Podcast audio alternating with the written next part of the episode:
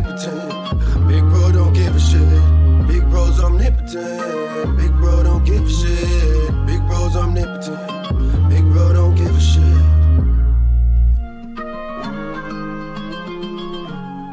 All right, thanks for joining. That's Dystopia. Allergic to Bullshit featuring JT33. You can find that music and all the music we play. Go to infiniteplanesociety.com. Everything there is linked. It's a hub. All right, it's now midnight Eastern Time. Uh, phones are open 833 311 1984. Mostly open topics. There are a number of things I want to address. Some interesting information came across my desk here. Uh, the other day, I incorrectly stated that the conspiracy is that Michael Jackson faked his death and was subsequently spotted wearing the skin of Dave Dave, who's one of his friends. Uh, well, no, it turns out that no, the theory is, is that Dave Dave is a disguise that Michael Jackson wears. So it's not totally Hannibal Lecter material here, but the story is this yeah, he appropriated the persona, the identity of someone he was known to be friends with as a perfect cover to then go on TV and, you know, do the duper's delight thing, which has to be part of the big ritual that they all do. I mean, they all do this. Again, phones are open, numbers on the screen if you want to call in. I'm going to check and see if I have any voicemails. I may have. I am trying to get to a lot of the messages I've missed.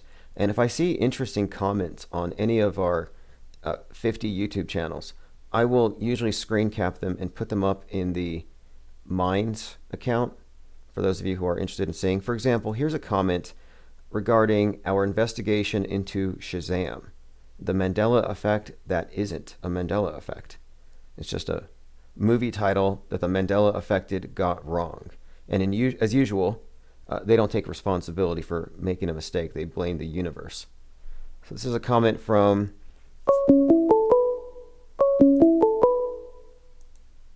Infinite Plane Radio. Hey, um, I wanted to talk about this GameStop stuff a bit, if you don't mind.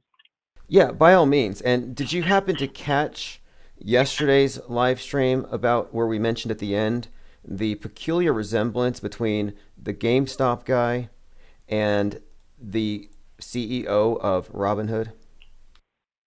Yeah, I saw that. You know, I feel like a lot of this stuff is put out there just to kind of gaslight us as conspiracy theorists and like be like, oh, this is so obvious, but really no one's going to listen to us because we're saying, you know, crazy shit like that, even though it might be true.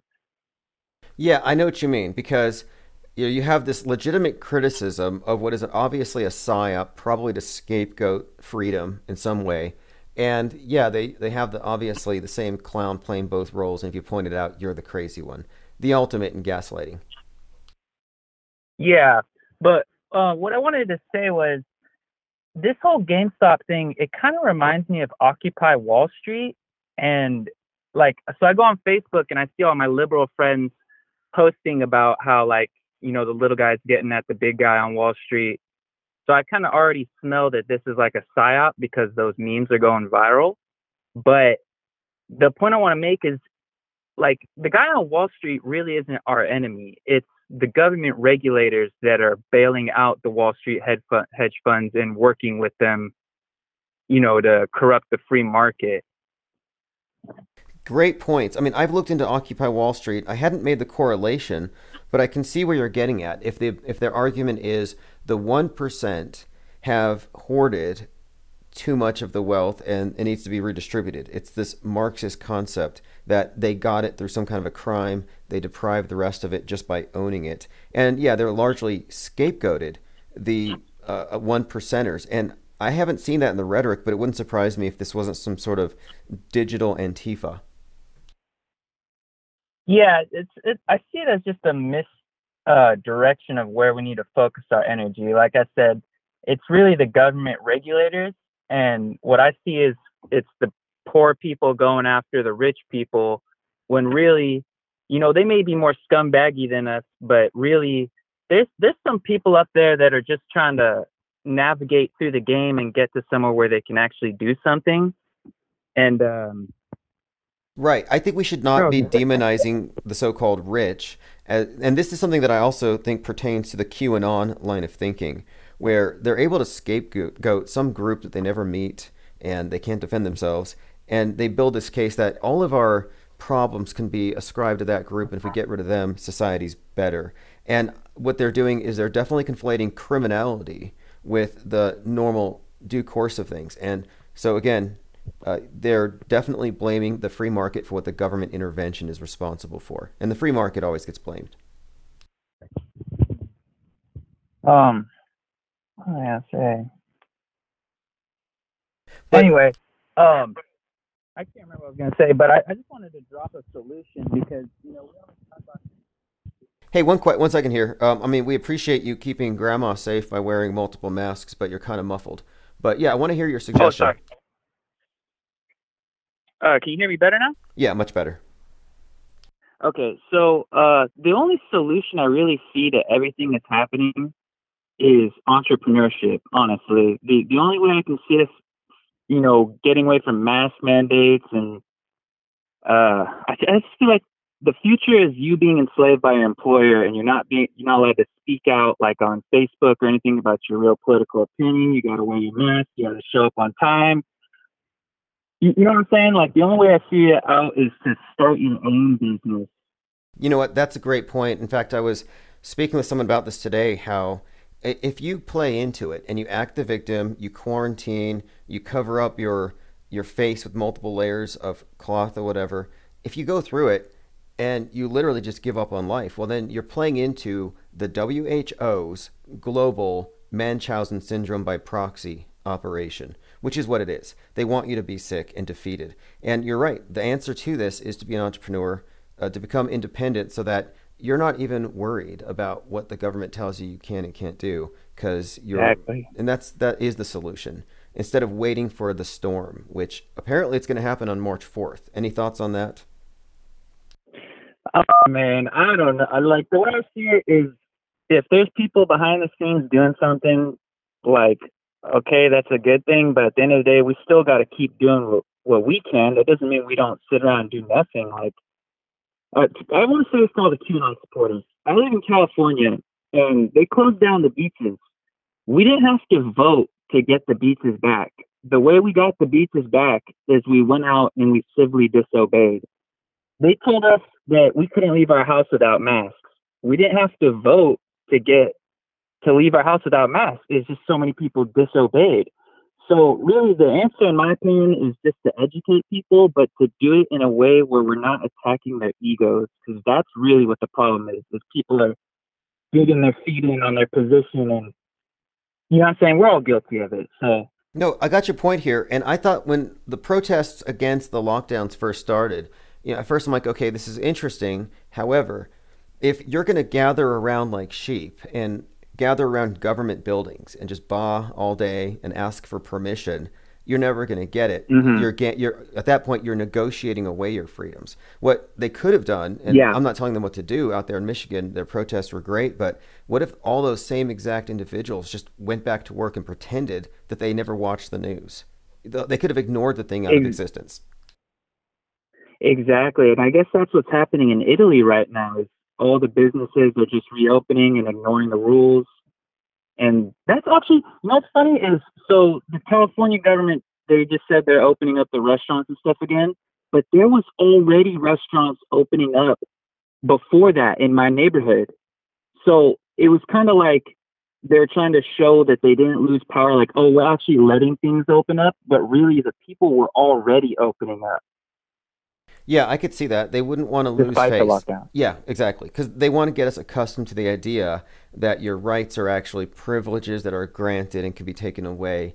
Uh, getting people acclimated to that kind of relationship with Big Brother.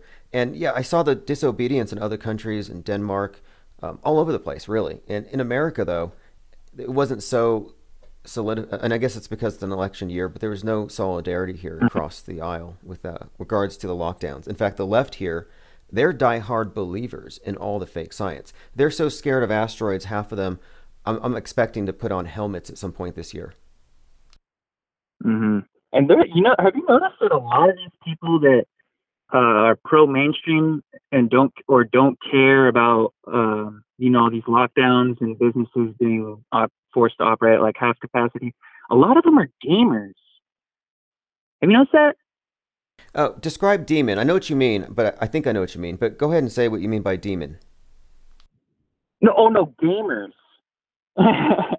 Okay, gamers. Okay. like video gamers. Okay, interesting. Yeah, no, the, the, the video gamer exactly. These that that's part of the culture that's been coddled and babied and prepared to go to Mars, and their entire life was lived through computer models, not just their entertainment.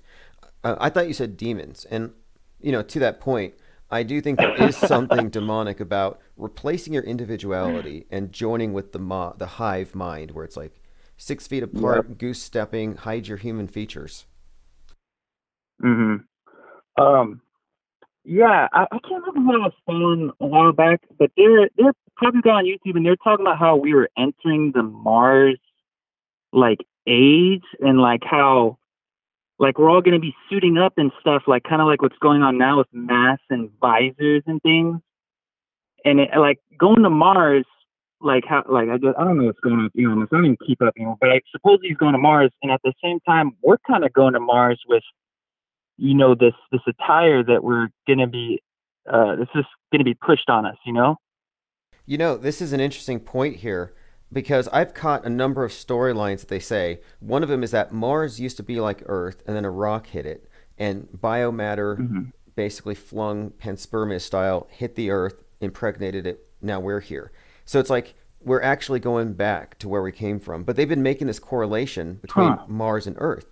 But they have said, and Bezos explicitly said this, that before we go into space, uh, we're going to have sustainable authoritarian control here on Earth to keep Earth stable. So, yes, we're going to Mars Oh, here and out there. oh man and people are gonna want to leave earth to go to mars and then really like go into a fucking underground FEMA camp or some shit It's sick. And you know what? You know what's interesting though? Uh, the New Age movement, uh, you know, not just Wicca, but the the whole occult thing, and even I guess the Masonic thing, because these things all overlap. Uh, their whole movement is about this transition from the age of Osiris to the age of Horus, who is the Egyptian god that correlates with Mars. So we're entering into an age where the dominant influence is no longer Apollo, but Mars. So the occultists and the science pro- or the space program have the same kind of timeline, which is very interesting. And I predicted last year that 2021 we're going to see people in spacesuits, and it's starting to happen. Who, did you say uh predicted that? The occultists? The masons? Who? Yeah, oh yeah, definitely. The Aeon of Horus is the uh, the backbone of their narrative, the Thelemites. And when you get into NASA and the space program's origin, Jack Parson was the American counterpart to Aleister Crowley, and his book, Book of the Law, about the transition into the New Age, specifically said, you know, that the world would be undergoing transformations into the age of Mars or Horus. So I find it interesting that now their next stop, and they've moved the timeline forward to 2026. The next timeline is, you know, that's right around the corner, but that would be, I think, a defining moment if this is a transition into this new age. And I think the new age and the space age are the same thing. It's just not as um, Yeah. overtly occultic. It's disguised with science. Yeah. Um, double doubling back to the entrepreneurship thing. What are your thoughts on Gary V? Never heard of it. What is it? No way! You never heard of Gary Vaynerchuk? Uh, go ahead and fill us in. Um, man, that's crazy. Gary Vaynerchuk is like, um, he's a entrepreneur, like really like biggest guy on the internet for social media marketing. He's always posting content, always positive, good stuff, and like, I I've tried to look at him through a conspiratorial lens and see what's going on. He's Jewish, um, but uh, other than that, I can't really see what his agenda could be besides to get people to uh, spend time on social media, even if it's for business purposes. But I, if you don't know who he is, it's Well, let me look into him a maybe. bit. I What's his interested. spell his name, his last name for me? Uh, V A Y N E R C H U C K. but he usually just goes by Oh, Gary okay, okay. I know who this guy is. I used to watch all of his videos Yeah. when I was learning how to do fulfillment by Amazon, and uh, yeah, kind of a Oh, drill sergeanty, motivational speaker type. Yeah. Very bright guy, and you know, I think I remember him last year. He said he had something to say um, after Kobe's crash, but uh, yeah, I know who this individual is. I just never heard his last. What do you name. think before. about him? Uh, you know, these individuals are influencers. Um, I think that his his whole um, approach and all that, I can't really find fault with it, but I would have to look deeper. Yeah. I, I haven't found anything specifically wrong. I mean, what's wrong with having a the attitude that you can succeed? I guess a lot of people, especially conspiracy theorists, researchers, are so jaded that they think everything's rigged. Yeah. And why try? That you're stuck where you are because you don't have reptilian blood or whatever. And I'm like, no. Um, I've never found that to be the case. And I've always liked people who are entrepreneurial because they're the ones who don't really care about what's happening. And I try to do that too. You know, I see everybody masking up and it's like, well, maybe I can sell plague masks for a minute and make a dumb statement. You know, it's like you can you can yeah. look at situations for silver linings. Yeah, and I just want to say, if you really are on your 86th channel, I seriously, I respect your hustle so much. Like, um, personally, I'm trying to start an agency right now, and just like the, I don't know, just your persistence. Like, I see you do your 24/7 streams. You're, you got the chats mixing. Like, I see you're putting in work, and like, I just feel like people who do these channels, these conspiracy channels, and they're just constantly starting over. You guys have the the actual will and drive. Like, um like superior to others because a lot of other people just give up because they're having to start over all the time and shit. Yeah, I think I think in a way this channel as a network has evolved, and that was an important thing with the um, becoming decentralized early on because I'm thinking eventually, uh, if we're right about many of our uh, different theories about what's to come, they're going to kill the internet in some way. So we kind of made it a point early on to kind of create a real network. And without that, yeah, you lose one channel, it's difficult to build it back up. And it's disheartening if you put time and hours and work and they pull the plug on it. It's like being fired, but you don't have a boss that fires you. It's some anonymous collective. It's like digital Antifa is Mhm. burning down your, your site. Yeah, man, big salute for real. But um, what else did I want to mention? What What are your thoughts on Nipsey Hussle? Okay, this is an interesting one because uh, I don't think Nipsey Hussle is uh, dead, uh, based on my analysis of the actual death scene. And there's other layers to the story that make me think that he was uh, portraying a character on the world stage like a movie, kind of like uh, any other Hollywood movie, but portrayed through entertainment media, TMZ. So they create this fictional persona and they kill him off. And I noticed that they announced he would have a posthumous album release, and they announced it on the solstice last this winter solstice, which is kind of a This winter? this last winter one? solstice. They announced that there's a new album coming Huh. out by Nipsey Hussle. Well, it wouldn't be new, but you know what I mean. Yeah, yeah. You know, Nipsey, he he makes me think like, what was really going on? Because I didn't know who Nipsey Hussle was until after he died, and when I looked into his life and how much work he put in, how much work he put out, and what his message was, it's just another one of those things like. Like what I was kind of trying to get at with you with Gary Vaynerchuk is these people seem like the message they put out is so correct that are they like the good Masons? Like, you know what I'm saying? Like, are they playing on the light side within this duality or? Oh, interesting point because there's definitely a lot of Masonic stuff around Nipsey, a lot of Blue Lodge symbolism, and we've discussed this on this channel. But um, yeah, his message overall isn't uh, a, really negative one, and the whole marathon store and the whole thing was really uh, entrepreneurial. I thought maybe by killing him, they were sending the message that there is no way out, there is no hope, and if you succeed off your own work and merits, they're going to kill you to make an example. I thought this was done as a demoralizing psyop. Mm-hmm. Yeah, yeah. I, I always think uh, just trauma-based mind control. Like, you, you do the right thing, and we're gonna kill him off. But like you said, I think he's alive. He died at 33. He was supposedly shot in the head. There was no blood at the scene of crime. We have this shitty camera footage, and it was in his parking lot where he had cameras and stuff. So Oh, look, yeah, I did a, Yeah, a piece sorry. on him. It's a, a an ebook. It's called, uh, I believe it's called "Nipsey's Not Dead: The Jesus Christ Shuffle," and it's about how his entire death was um, portraying him as like a Christ figure. Even the, the whole Holy Week Yeah. narrative was attached to his highly ritualistic death and the marathon length funeral procession. A lot of interesting symbolism around this character. But um, yeah, I'm pretty sure he's alive. And it turns out that the the great the highest selling rappers of 2020 were all dead. So that should tell you something. Yeah. Yeah. It's crazy. His mom even said at the funeral thing, uh, there was no blood at the scene of the crime. That was like the only thing she mentioned, and that went straight over everyone's heads. But uh, uh, one more thing I wanted to talk about was one thing I've been thinking about lately is is this all this lockdown shit and all this accelerated tyranny? Like, are they moving this quick because of blockchain technology? You know, it's interesting because I I'm looking at this as possibly the case that they were planning on this and that this is all controlled demolition. Uh, you know, because uh, you know a lot of indicators to suggest this, uh, specifically point things pointing to the emergence of Bitcoin. You know, 33 years ago, you had that Economist cover with the cash burning and the, Yeah. the Phoenix is holding the coin. They've been very blatant about this having been planned in advance. And then we had the Black Monday market crashes 33 years apart, 87 and 2020.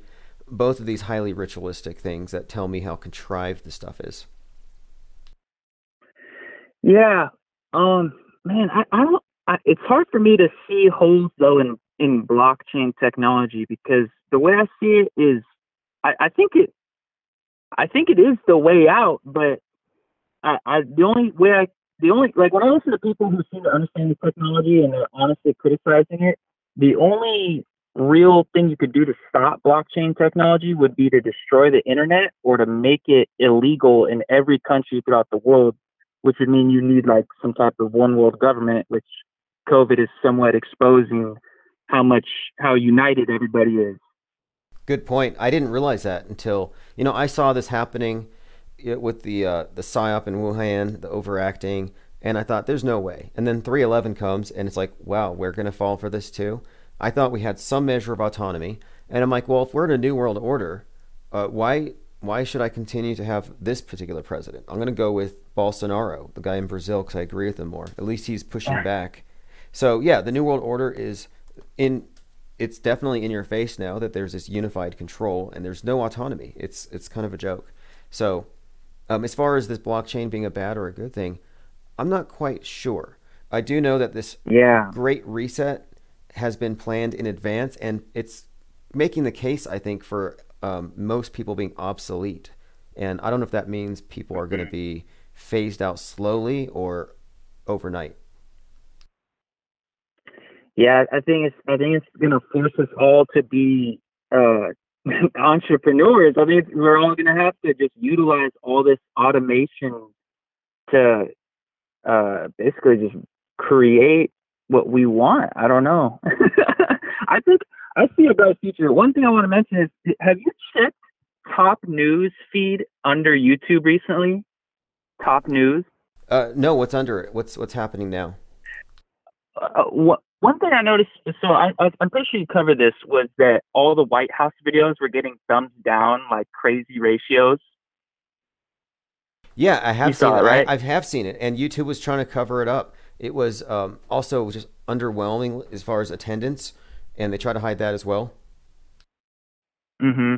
Yeah, so I went over Top News, which is uh, under the home screen, and they have all these different popular news outlets, and every video was following that same trend of thousands of thumbs down compared to the you know thumbs up, and that really gave me a lot of hope. Just seeing like people are seeing through the bullshit, and even on Facebook, when I would look at these, I just I like to go in the comment section and just see how people are reacting to these COVID posts and stuff. And people, I we are the I think we may be the majority now. You know, that's something. 2020 has caused um, this, uh, maybe probably unintended effect of instead of people being cowed by the media and its stories, uh, there's been a lot of pushback and non-belief, and auto hoaxing is all but mainstream as a way of appropriating the news for people on the internet. And now they're having to put out the bird watch on Twitter. The UN has information volunteers by the tens of thousands trying to um, control us, you know, trying to dilute our conversations because I do think the majority know um, on some level Yeah. that there's fakery, but you know, it's just a question too of how many people are just so um, complicit or apathetic, or and what's worse, the ones who know it's fake and don't care because they're winning. So there's a lot of uh, it's worldview warfare, I guess we would call it right now. It's like a religious war going on all around us, a war between real and fake, and fake's in control at the moment. Hmm But you're right about creativity, entrepreneurialism. One of the things with this channel uh, early on is uh, we focused on that because you know you do filter out a lot of naysayers and people who are expecting the world to end when you uh, reach for people who are you know trying to think not necessarily positively but you know creatively, productively.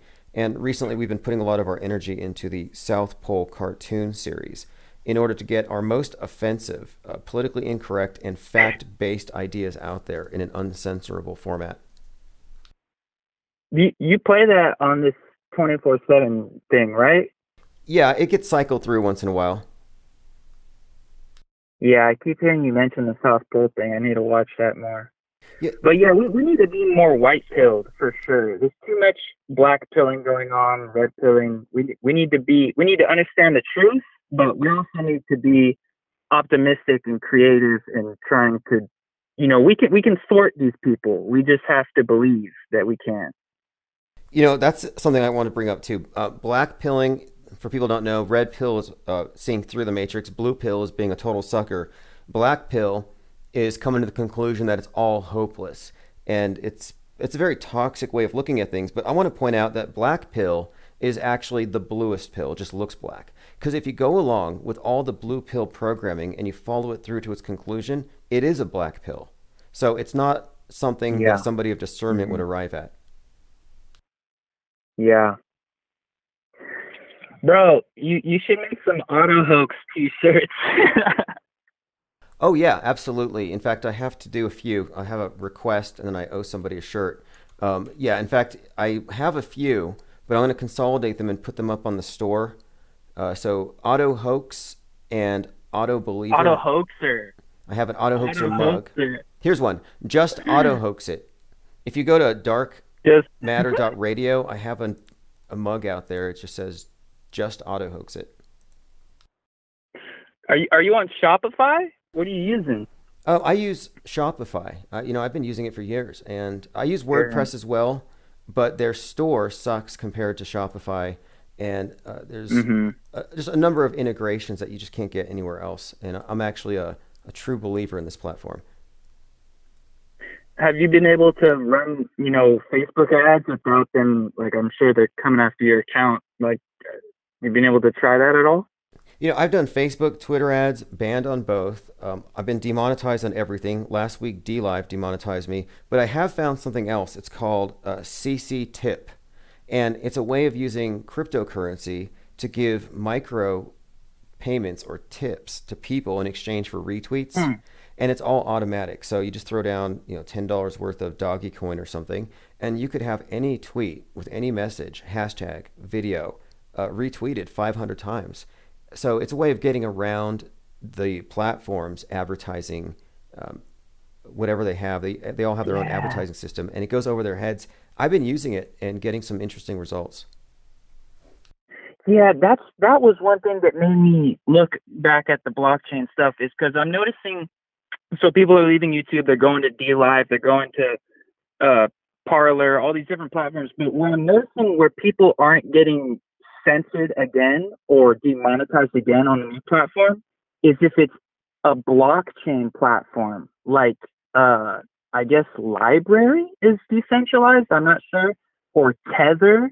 I'm seeing people on Tether doing good, which is I don't understand this technology entirely, but that's what made me question. I was like, this is probably the future for conspiracy theorists is to move to decentralized platforms where not eh, you know the ownership not one you can't I don't know how to explain it. No, it is the but do you future. understand what I'm saying? We've had to arrive at this conclusion out of necessity, where uh, Infinite Plane Society is engaging in essentially asymmetrical warfare. You know, we, we cannot be in one place because they will ban us and delete us. Mhm. And what's happened is we've Yeah. we've kind of created a more decentralized presence where I've actually replaced my website. So if you go to infiniteplanesociety.com, it goes to a link tree where it has everything on here mm-hmm. at its different link. And you're right about the blockchain stuff. I've moved to Minds from Facebook uh, because I'm not censored there, and this yeah. is something that's based on the Ethereum network and absolutely censorship free.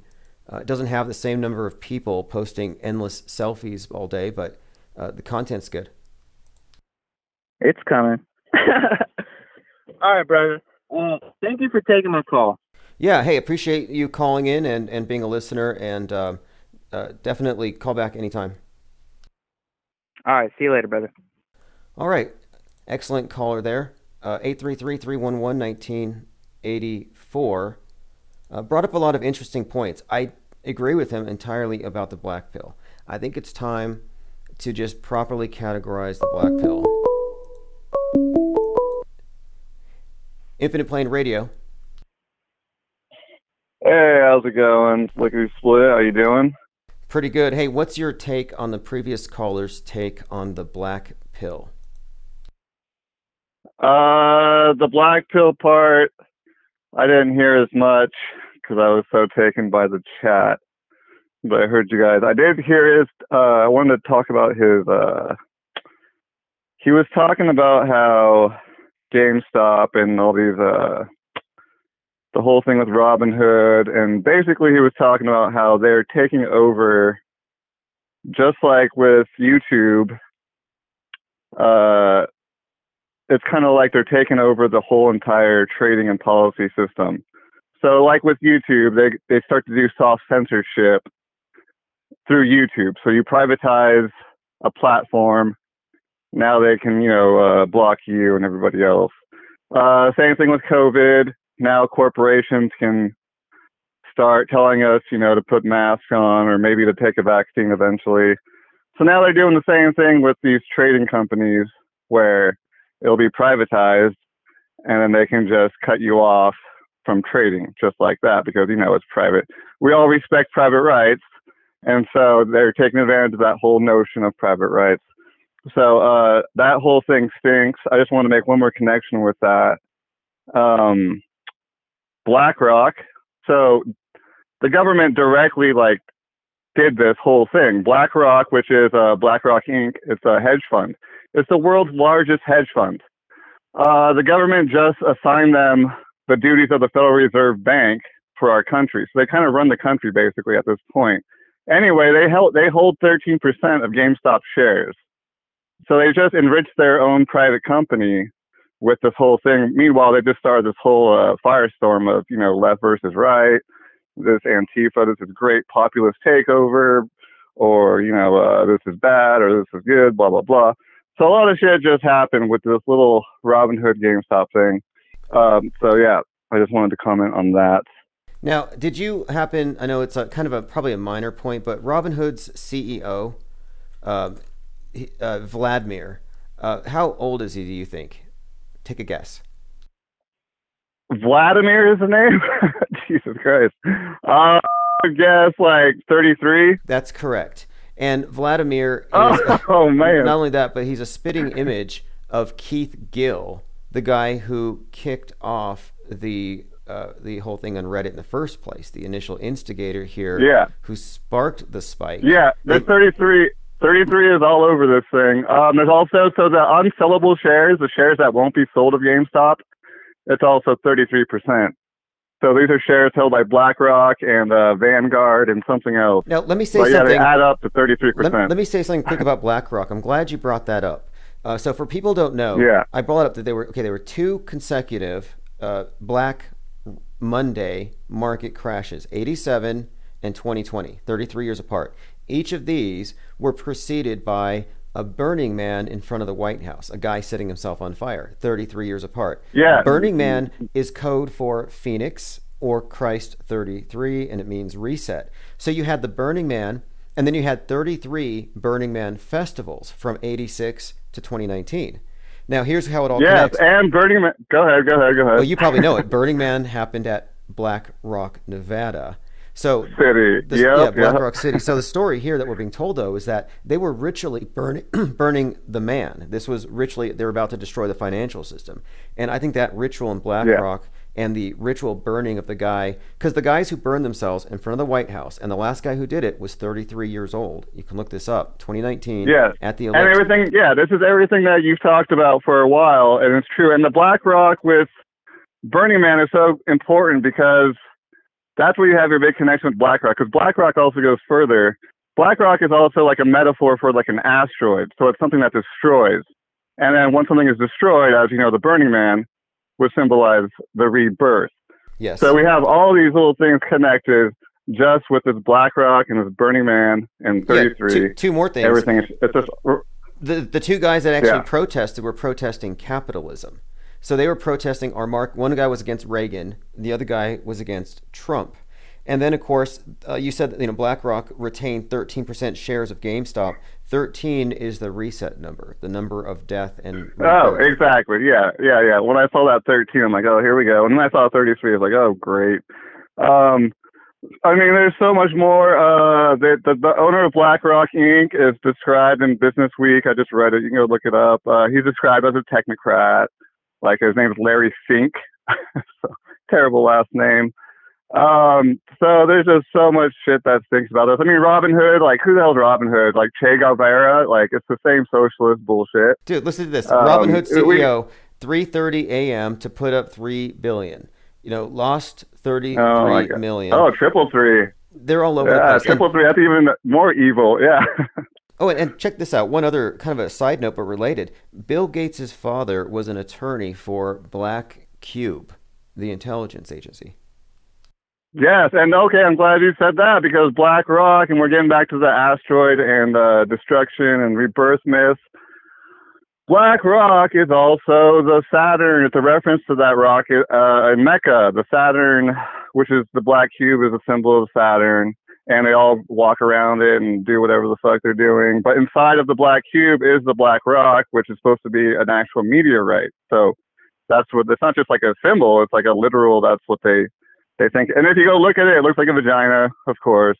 You know, it starts to because everything ultimately comes back to this whole Yeah, that's right. You know, vagina thing, people so. people will look at these uh, occult ritual things and they'll notice the obvious obelisks, shaft of bell, shaft of ball. They'll notice the obvious things like that, but no, there's lesser obvious features. But uh, yeah, it's definitely god and goddess. And you're right about Saturn being symbolized by the black cube. I also want to point out that cube sats, I think ultimately is just part of this Saturn worshipping cult. It's not a coincidence that Elon Musk wants to put 42,000 CubeSats in space. 42 is a code for Saturn. And then, of course, Mr. Satan is an anagram for, well, uh, uh, what is it? Starman, who's the guy in the Tesla Roadster. So the man who fell to earth, Mr. Satan, all this stuff is very much encoded. You'd almost get the idea that these technocrats are a bunch of Satan worshippers. Yeah, and apparently they're uh, visually literate, as you were talking about, also. Um, but also, I got to point out somebody was talking about in the chat real fast something really quick about Pizzagate. I just have to make one point about Pizzagate. It's all bullshit unless they talk about foster care and DCFS and their involvement in any kind of pedo ring. If you don't hear about that when you're hearing about Pizzagate, it's bullshit. So that's all I have to say about that. Yeah, that's appropriate because I was going to bring this up. Now that Q has dropped the ball, apparently, I mean, maybe there's a chance for Trump to Oh come my back. God, yeah. But, so hmm. tr- if Q dropped the ball, who's going to save the children? Are the people who stood down while the white hats did it are are they going to continue to stand down or are they going to save the children? And I'm very curious to see are the QAnoners going to continue the mission or are they done? Yeah, the, uh, John Podesta is going to rescue the children. That's who's going to do it, probably. Um, yeah, QAnon also. I don't know if you ever saw that. I just want to throw this out there too. That they had uh, there was an article about a QAnon killing a sovereign citizen. So I found that really, really fascinating. I don't know what that means, but uh, it was something interesting. Probably but anyway, that's pretty much all I got. cool. Appreciate the call very much. No, you're you're right about the Yeah. this this foster care thing and real victims being overlooked with this sensationalized stuff. Oh yeah. So that's Yeah, yeah, that's yeah. important. Like I mean, the truth is a lot of it's just virtue signaling. I mean, you look in the back seat or in the passenger seat of Greta's car, and it's just trash and rappers. You know, no, they don't really live sustainably. you know, it's all just a show. Yeah, yeah.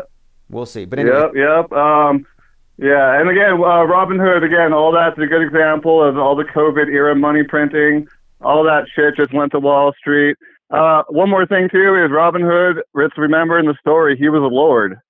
If you're a lord in England, it's just one lord versus another lord. That's all it was. It's just a bunch of Wall Street guys versus a bunch of Wall Street guys. The biggest hedge fund being BlackRock. So anyway, all right, that's all I have for now. I'll talk to you later. All right, appreciate it. Yeah, I don't really hold up Robin Hood to be up as a hero anyway. Um, I'm more of a John Galt because Robin Hood. I mean, I guess it makes sense in that context. They live in the woods; they're being exploited. But the idea of robbing the rich and giving back to the poor, it's very Occupy Wall Street, very Marxist, and it assumes that the wealthy are wealthy because they took from the poor, they stole from the poor, and that it's taking back. But that's not necessarily the case.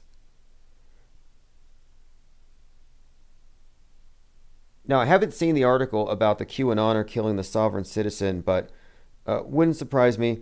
Uh, the media right now is roasting QAnoners who are openly coming out saying, We're sorry, Anderson Cooper, for believing that you eat babies. And in fact, I have something about that. Someone sent me a comment. Here it goes. Uh, the apology to Anderson Cooper sounds like it may have been under duress, if not controlled opposition altogether. No one exists in media as long as Anderson Cooper, surrounded with pedivores. It would make too much sense for him to instead actually be ultra dark, portraying a worker of light all these years on a national stage. Adding to the fact that they would let predators they caught go after an interview because I don't know what he's talking about, but what he's talking about here is Anderson Cooper is actually still a baby eater, and that the guy who confessed um, to being, well, apologetic for concluding that Cooper was evil, um, that it was a confession under duress. I'm thinking more like crisis actor. Um, the guy went too far. He said, Not only do I believe that Cooper is a baby eater, but I actually believe that the blue avian aliens have sided with the deep state, and then the white hats are siding with the Pleiadians. I mean, the space war narrative was very much built into the QAnon thing if you go deep enough. And it's not over yet, just so you know. Uh, many who are following it closely still believe that tr- that there is no president, that Biden is doing something akin to a reality TV show, while they hope we forget about the whole thing, but that Trump's going to emerge on the world stage on March 4th and become the first president of a brand new America. Not sure if you've heard that. We may get into that a little bit. Uh, coronavirus vaccines are the new selfies. I have coronavirus fatigue. I think a lot of you do. But there's always more. Now they're having people take selfies while getting their vaxes, vaccines. I'm, wait, I'm waiting until they start having people do selfie. We've had selfies on the hospital bed from day one. Have you noticed that? How many patients have you seen? You know, on the hospital bed dying of the disease, but they still log into Instagram. Like, where do they charge their phone? And how unsanitary are smartphones? So you're on a smartphone, unsanitary, in the most unsanitary places on earth, hospitals, and you're taking selfies while you're dying? Doesn't make sense to me.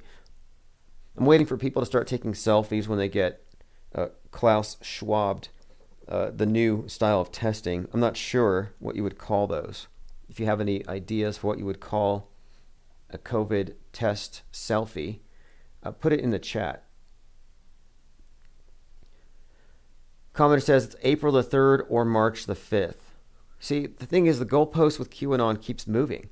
And at some point, um, the QAnoners are going to stop standing down and they're just going to take over the whole movement, this military operation.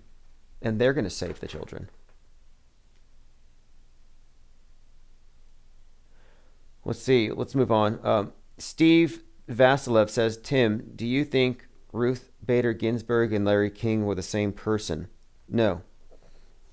I've heard that many, many, many times. Like they both wear glasses, similar age, similar hair, comb back, but no, I don't see any connection between the two of them. Uh, for one thing, Larry King's skull is like twice the size of hers. There's no way. Now, she could be Larry wearing a big skull headpiece thing, but that would just be awkward. So, no, I don't think that's the case. Commenter said Hunter Biden started a rap label after Beau. Oh yeah, Hunter Biden becoming a an artist. Great pivot into something sensible. Like you have no context for a guy who goes around the world whoremongering and smoking crack, uh, you know, living like he has no cares in the world. But now he's an artist, so he gets something of a pass, I guess. Tim, did you talk about Biden's slave creature yet? Oh, during the debate, the slave creature that was sticking out of Biden's arm, uh, supposedly it was a crucifix that he put there to remind him of Beau. And we're jerks for bringing it up, supposedly. I've seen it. Um, I think The Fly was augmented virtual reality. I wouldn't be surprised if that little thing you saw was an AVR crucifix. It looked like something you'd see on the space station, the way it was moving. Although, kind of, if you don't know what we're talking about, Joe Biden had a thing coming out of his sleeve. And I have I have a lot of people sending me more evidence, by the way, uh, regarding who Joe Biden actually is. Okay, here we go. Fact check: uh, Biden was wired using an earpiece. Okay, so people thought he was wired because he was acting like he was wired and they did see this thing in the wrist. It says here social media users shared what they believed was evidence that Biden was using some sort of electronic aid during the debate. It says here after he pulls his hand out from underneath his blazer, there's something on his wrist, and I have a couple images of it. They think it was a wire I think that's what most people thought. I didn't think it was a wire. I jumped to alien, uh, appendage, tentacle. And if you see it, it does look like a microphone. It, it also kind of looks like a small snake head, like something that would come out of the mouth of Alien in one of these movies. Definitely an appendage. It's prehensile. It's intelligent because I think it saw the lights, saw the audience, had a little bit of stage fright, and it went right back in. Very strange. But here's what we've concluded about Joe Biden. No Lobes Joe, we'll call him. Because there's Lobes Joe and No Lobes Joe. And I believe that Joe kind of told on himself with a little joke that he made uh, when he was accepting the position. Uh, he was talking about how it should have been Beau as president, not me. And of course, Beau is his son who died at 46. So my contention is Beau was phased out. He was removed from the world stage at 46 to become president, 46. And that Joe Biden is not there anymore.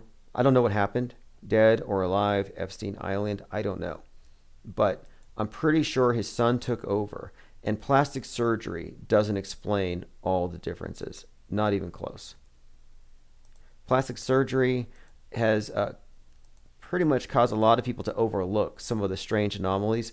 But no, the more I look at it, and you're probably going to agree with me when you start comparing their skulls. And I'm talking about uh, Beau Biden and the new version of Joe Biden.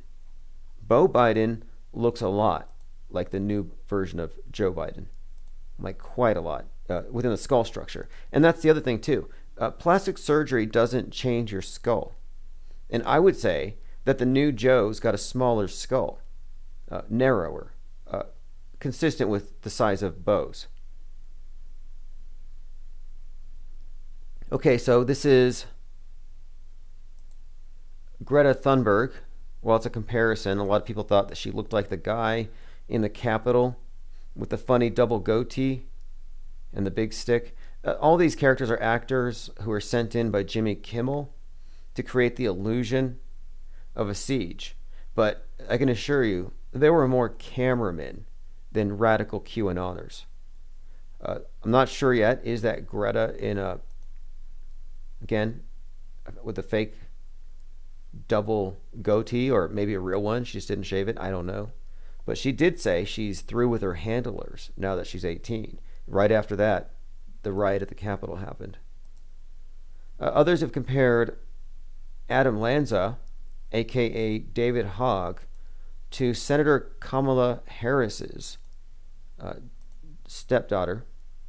So if you're looking at the screen here, uh, they do seem to have uh, more than just a passing resemblance.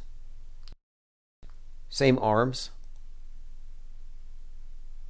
See, David Hogg gave up his arms. All right, let's see what else we have. These people are all just so phony, if you ask me. Uh, this one here, though, has been debunked. Uh, stop sending this. This is not me. A picture purported to be Greta Thunberg smoking a cigarette. Not her. Our cook says maybe Beau is playing Joe because Joe has been locked up by Q. No, okay, so if you look into this thing, this whole death faker phenomenon, uh, this would have been pre planned in the script uh, long long before they executed it. Uh, that would be my thoughts on it. That this wasn't something unexpected. He was trained for it. Thus the age. And it also fits in with this duality. You know, you have the two twin pillars, J and B, uh, Jacob and Boaz, the black and the white Masonic pillars. And every time you see pictures of Beau and Biden, or Beau and Joe, uh, they are, I'll show you. They're often side by side with their arms stretched out, his left, his right.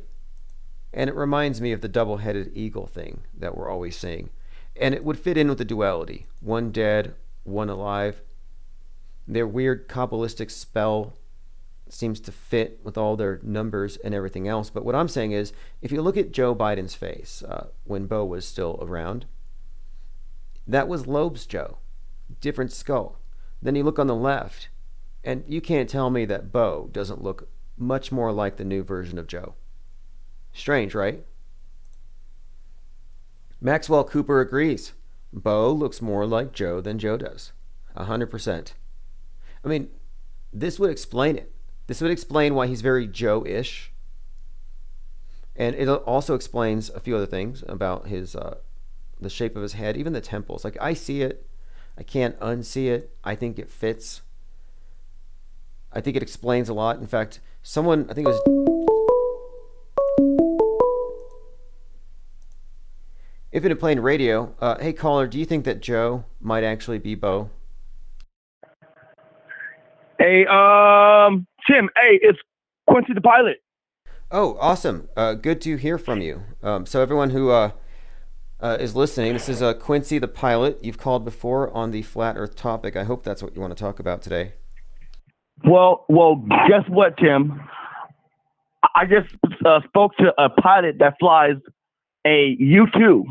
Okay, and this pilot said that when he's between sixty and seventy thousand feet, that there are so many weather balloons that he has to dodge a- around them meaning there's weather b- b- balloons that are higher than the commercial air travel. Okay, so that that, makes sense? that is incredible. No, actually, this is what I Right. would have expected, but I've never heard anything to corroborate that. But I figured, well, uh, outer space uh, orbit, low Earth orbit, is usually the explanation for these satellites, and I'm suggesting what's more likely that they're dangling from balloons or that they're zipping around at impossible speeds. And people have seen balloons falling down. In fact, uh, just the other day, someone sent me a Simpsons episode where the Fox satellite was hanging by balloons. So it's always been an inside joke. But you're saying between 60 and 70,000 feet, they've got to deal with balloons up there, aka satellites, then, Right. right? And and and and he tells me that it surprised him, and and the first time he starts to fly that that that high, and that, that he has to dodge around them. And then he showed me pictures of of of him at a 120 thousand feet, where where the sun is the sun is close, It's right there. Um, yeah, so I, I, I, wanted to say that, and I, I, I want to say too that the the A the AE map, right? The AE map, the flight instruments that are based on navigation are still degrees in a circle. So the AE map is literally based on what we use to fly as a, as our heading. Okay, that's interesting. So for people don't know what the AE map, he's referring to the map where it's centered around the North Pole and everything is scattered outward. Um, so you get a visualization of it flat um, um, on a flat map. You can see all the land at once. It's not hidden by the curve.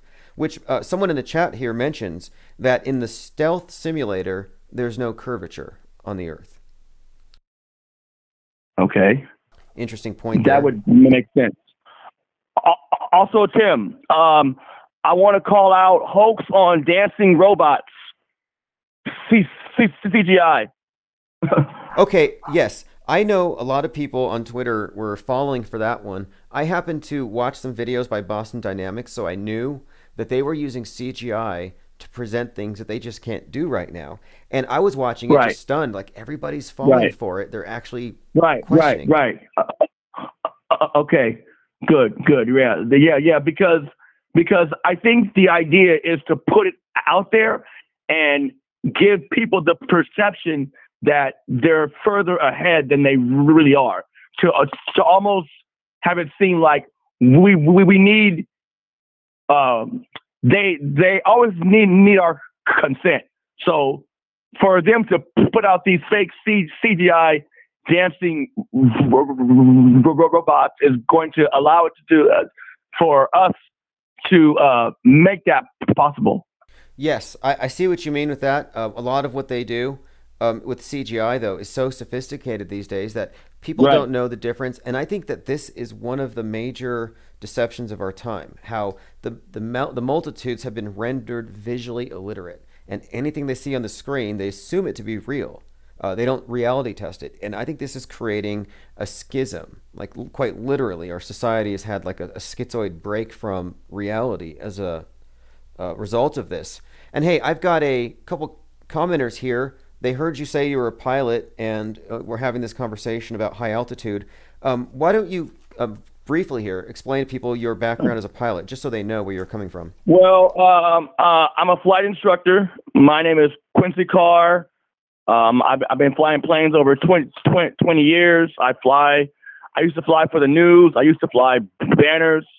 Um, and and and now that I teach, and now that I teach, um, I actually incorporate flat Earth into all of my students' knowledge. For one, it makes them better pilots because if you're if you're you're not flying it if you're you're not flying the, plane flat, you're not flying it at all. I mean, I had a student for the first time, never been in a plane to, to, uh, to you know, and he flew it, and I say, look outside because the, the your your eyes your eyes are natural gyroscopes, so your your eyes can perceive the horizon better than the, the uh, airplane's instruments can.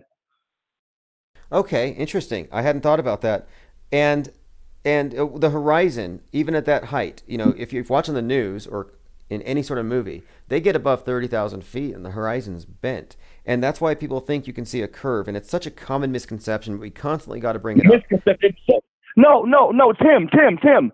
There's pilots pilots are telling me I've seen a curve, even though I know that that they, they have it.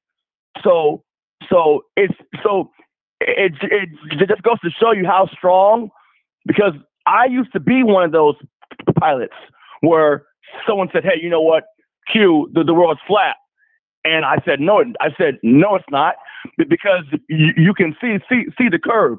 The next day, Tim, I, I went flying and and looked for the curve and didn't see it right. Okay. Right. It, you know what? It's it's, how, it's powerful. It, so what you can have though as a as a preconception. So like Felix right. Baumgartner did that jump where he's in New Mexico and it looks like he sees the whole world, but it's just part of a. It's he's really just a few miles up. The point is, I remember thinking, okay, this guy went to space, and I just never questioned it. So it, that's a blind spot for a lot of people. They never question some of these basic things, and the idea that they've given us a false perception of the Earth's curvature. I mean, and this is one of the things that they're constantly trying to reaffirm. Oh, it's curved. Well, see, too. Tim, Tim, the, the more the, the more that I learn about what I don't know, it's the the idea that and because I'm a flight instructor, I'm a teacher, right? So you, you can't teach someone something if they think that they, already know it. And so a lot of pe- people think that, that they know it's a ball or they know it's a sphere. So it makes them imp- like it's hard to almost unlearn or humble yourself to say, hey, you know what? I don't know this. So until anyone can admit what they don't know, then you, you can't find out what to know. Yes, yes, you're right about that. It's it's like Mark Twain said, it's easier to fool a man than convince him he's been fooled. And this explains why Right. people get lost. You know, they don't want to admit they're wrong and they can find their way back and they just get worse and worse. And yes, it takes a you have to be humble enough to say, "Okay, maybe I'm wrong. Maybe I can consider it from a different point of view." And I'm always testing stuff. Even from my window, Right. I can see this windmill farm. These things are 262 feet tall and they're 85 miles away, and I can see them. And when it's a, a you know near the evening, and they are not leaning away from me. So I'm thinking, at a minimum, if I'm looking at towers 85 miles away, shouldn't there be some sort of a tilt or something? But no, they're completely vertical, no matter how far away. Well, Tim, well, well, Tim, get this. When it comes to navigation or planning or time, right? Or or or landscaping, you know, no one ever like. When do we ever use the, the globe model for any sophistication measurements? Never. But if if the world were really a, a globe, everything would have to be taken into consideration. If that makes sense. Yeah, well, it, it's, it's so like, it's so like, like, like, okay, like the, the model of the globe is just a model. So when you de- uh, de- uh, design a house, or you, you you fly a flight plan, or you're in a ship, or you de- or or or you design train tracks, none of that stuff comes into uh, uh, effect. And and, and and if the world really were a sphere, that would have to play into effect. But because but because the world's flat, it it doesn't.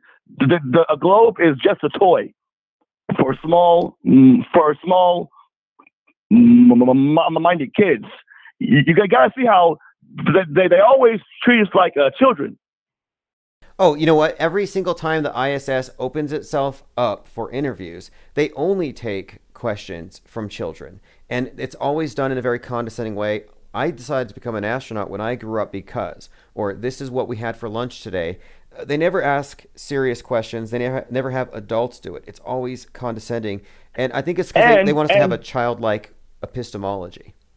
And then Tim too, as a pilot, like I fly with a lot of pilots. Like it's professional. Like we go, we have to go through procedures and checklists, and like it- it's like if the folks that they send to space are, are are always just regular people having a fun time up there. It's like it's like if if if you were really on at space, like that couldn't happen. Also, I I want to call out Elon Musk with his rocket Falcon 9 that landed in the uh, ocean the other day. He's busted.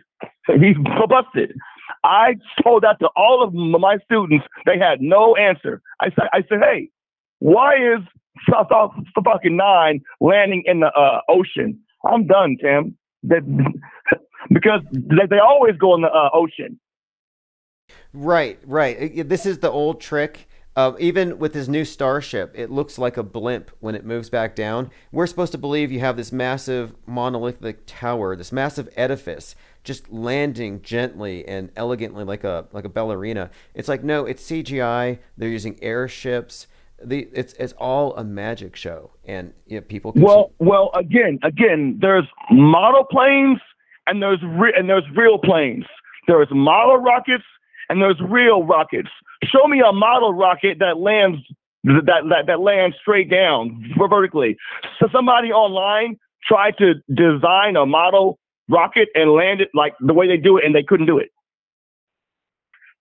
so Okay, I found So, something. you know- I found something regarding the space shuttle program where on one of their videos they were they were claiming that they were recording their external tank as it fell down to the earth, but they were using a handheld camera and from the point of view of the handheld camera, it actually looked like you were looking up into the sky, not down through the clouds at the mm-hmm. ocean. Right. and the external tank looked like a blimp, just kind of casually floating. Well, somebody found hmm. in one of these old NASA videos on their own footage, you can actually see a blimp recovery plane pass right by the space shuttle's external tank.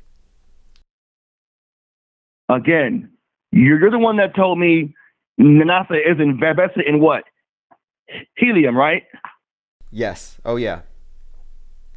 Helium So and C2. now we I mean, really. uh, uh so that now we got all. the weather balloons that, that are up, up, up there with helium, and and then and then we have these external tanks.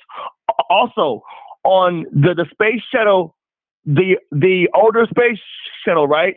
Uh, I'm not I'm I'm not quite quite sure if you know uh, about the, the the code in NASA about what the six space shuttles mean. Um, actually, why don't you? Um, I remember William had, uh, uh, Cooper had put something together, but yeah, why don't you uh, recite that for us? Because yes, Okay, there's a, so there's a code there's there. six space shuttles, right? And to this, and I'm gonna put them into to a sentence so that you understand that that the six names tell a, a part of the plan of the, this whole space, this whole space, um, you know, uh, uh, uh, cult program. It's a Columbian enterprise to endeavor the discovery of Atlantis, and all challengers shall be destroyed. Right, and that's the names of all of the different chal- uh, shuttles, and this is all very significant too when you look at the dates. For example, Challenger explosion happened this week, uh, about 35 years ago. Uh, that was the 19th Right. anniversary of Apollo 1, where they also burned. Oh, wow. Then this was also the anniversary week of the Columbia explosion, and then last year this week, SpaceX. Yeah, and, and last week, uh, last year this exact week, SpaceX blew up intentionally. They blew up Falcon 9. They said they were sacrificing it to the Dragon, and it was also the week of Kobe Bryant's crash. So like the, the last week of January, you know, January this this period of time seems to be a time that you have a lot of these fiery deaths where they fall, and this has been the case with all of these various NASA uh, hoax explosions, fake deaths. These things are ritualistic, is what I'm saying, and they're taking place at the same right, time the exactly. year. And and and and and to me, I wonder if if if part of it falling into the ocean is a part of it too. It, it, it's that phoenix, you know, that that re- rebirth, rebirth, or or or or you know, how many times did you, did you hear a story where did they found someone dead in a pool? So I wonder if like these, you know, them falling down or or, or sending these rockets uh, up into, you know, uh, you know, into the or into the the, the ocean is, is also still ritual. It would. I think it would have to be. I've looked into this quite extensively at the various ways um, of the sun worship cult, how they represent their sun god, and one of their main symbols is the obelisk. And my contention is that the rocket is the new obelisk, same cult, just new, Right. new outward appearance. And so the story is, the sun god challenges the darkness. He's the challenger, and every night he gets destroyed, Wow. and then he's reconstituted. Wow. The- okay. So the challenger being Which is why is the yeah. Which is why the the the the, the challenger well the the, the folks from, from, from the challenger are still alive because it because it was never about them going in face it was just just about, about uh, okay yeah, I ritual. Think, yeah, exactly. Um, I I think what they've done here is if you look at the symbol of the obelisk around the world, how it's represented, Uh, it's not a coincidence that all these rockets from Saturn V, the Apollo mission, these are all referencing sun gods. And on the 50th anniversary of the Apollo uh, mission, they actually projected the Saturn V onto the Washington Monument. So yeah, I'm suggesting it's all ritual. Wow, the, really? The burning obelisk. You have to look into this.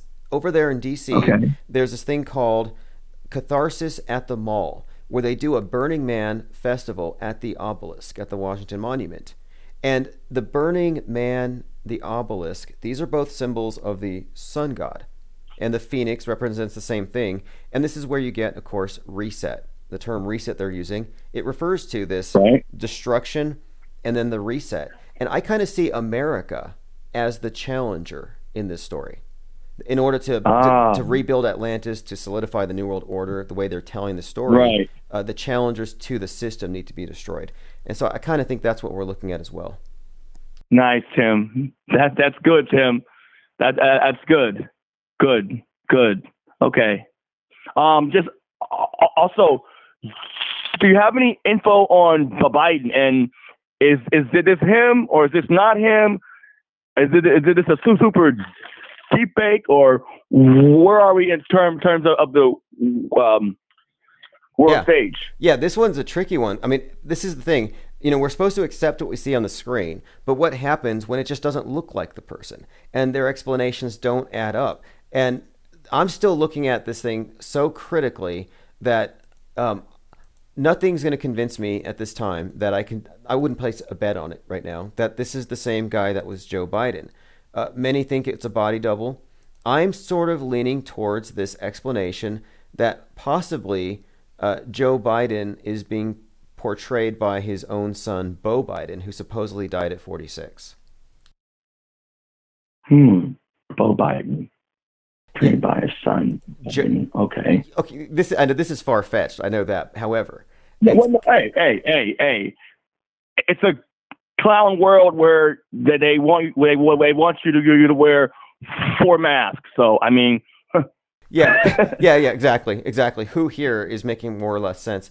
And if you look at the two of them together, um, I'm looking at Okay. Beau, Beau, who supposedly died at 46. Now, Okay. when when Joe got his nomination, when he was giving a speech, he cried and he said, "It should have been Beau as president, not me." And it seemed like a duper's delight moment. So I kind of think, Yeah. I'm like, if anybody could portray his own father and the ears, the whole thing, I'm like 90% on it. wow, Beau Biden is Joe Biden. Joe Beau, Beau Joe. Hmm. Interesting, sir. Yeah, interesting theory here. I'm going to stand by it until somebody can uh, uh, prove otherwise because what else we have to go off of? Joe Biden's apparently a hologram at some points. I mean, uh, this whole thing is so fishy. Lack of transparency. And and where do you see them going? Like, do, do you see them trying to play the Joe Biden, uh, the uh, Joe Biden to the uh, Kamala Harris, or how do you see us playing out? Yeah, I hate to say this, but uh, if, I, if I'm reading based on my readings of the story, the meta script, and all these different narratives, I would not be surprised if this whole thing was to bring about Kamala Harris, uh, 47, and maybe they'll do something drastic and blame it on right wingers to make that happen. But yeah, I, I think that, that we're being set up for a major psyop. Uh, there's just Okay, exactly. And yeah, I'm I'm I'm right there too. Right, and, Okay. and, and even Alex Jones, uh, he went out there to D.C. He met General Flynn, who's like one of the main QAnon figureheads, and Right. while he was there, he gave a speech and he said, "We're going to get Joe Biden out of the office one way or the other." So he already put it out there, narrative-wise. So I'm waiting for President Kamala. Right. And and and just if, if there's any Q people that are on board, uh I I knew Q what was a psyop three and a half years ago when they asked Q, "Is the Earth flat?" and Q said no. That's how I knew. Okay, you're a psyop. Hell yeah, ultimate litmus test right there. Ultimate There it is. litmus test. And Oh. again, this is three and a half years ago, Tim. So Awesome. Hey, you saved yourself. I mean, you really did. Uh, and I was the same opinion. I said, if he's not going to call out the crisis actors, I'm not going to believe that he's an authentic source because that's an Right. even deeper secret than anything the conspiracy theorists are talking Yeah, about. right, exactly. Anything else? Well, well, Tim, uh, cool beans, man. Uh, um, uh, if I find any more flat, flat Earth pilot clues or anything else, man, I'll, I'll be sure to keep you informed, sir. Absolutely, Quincy, and uh, definitely call back. Our caller, our, our chatters here uh, love hearing from you, and what you brought up about the balloons is quite stunning. So I'm glad I can add that to the list of things to look into. Thanks again. I'll definitely talk, talk, talk to you soon, sir. Awesome. All right, everybody, that's Quincy Carr. He's called in a few times. Uh, he's a pilot instructor right now, and uh, he was describing how a friend of his, a U 2 pilot, had remarked that there are balloons that they have to watch out for when they get above 60,000 feet. So, how do you make sense of that? And what's more likely? You know, I think Occam's razor really solves this one. Uh, what's more likely that you have orbiting routers going 17,000 miles per hour, uh, just whizzing around, completely covering the globe with internet coverage, or is it more likely that these things are just dangling from balloons, which is much simpler? Lickety Split says, "Nice to hear from you. I think the balloon thing is hearsay."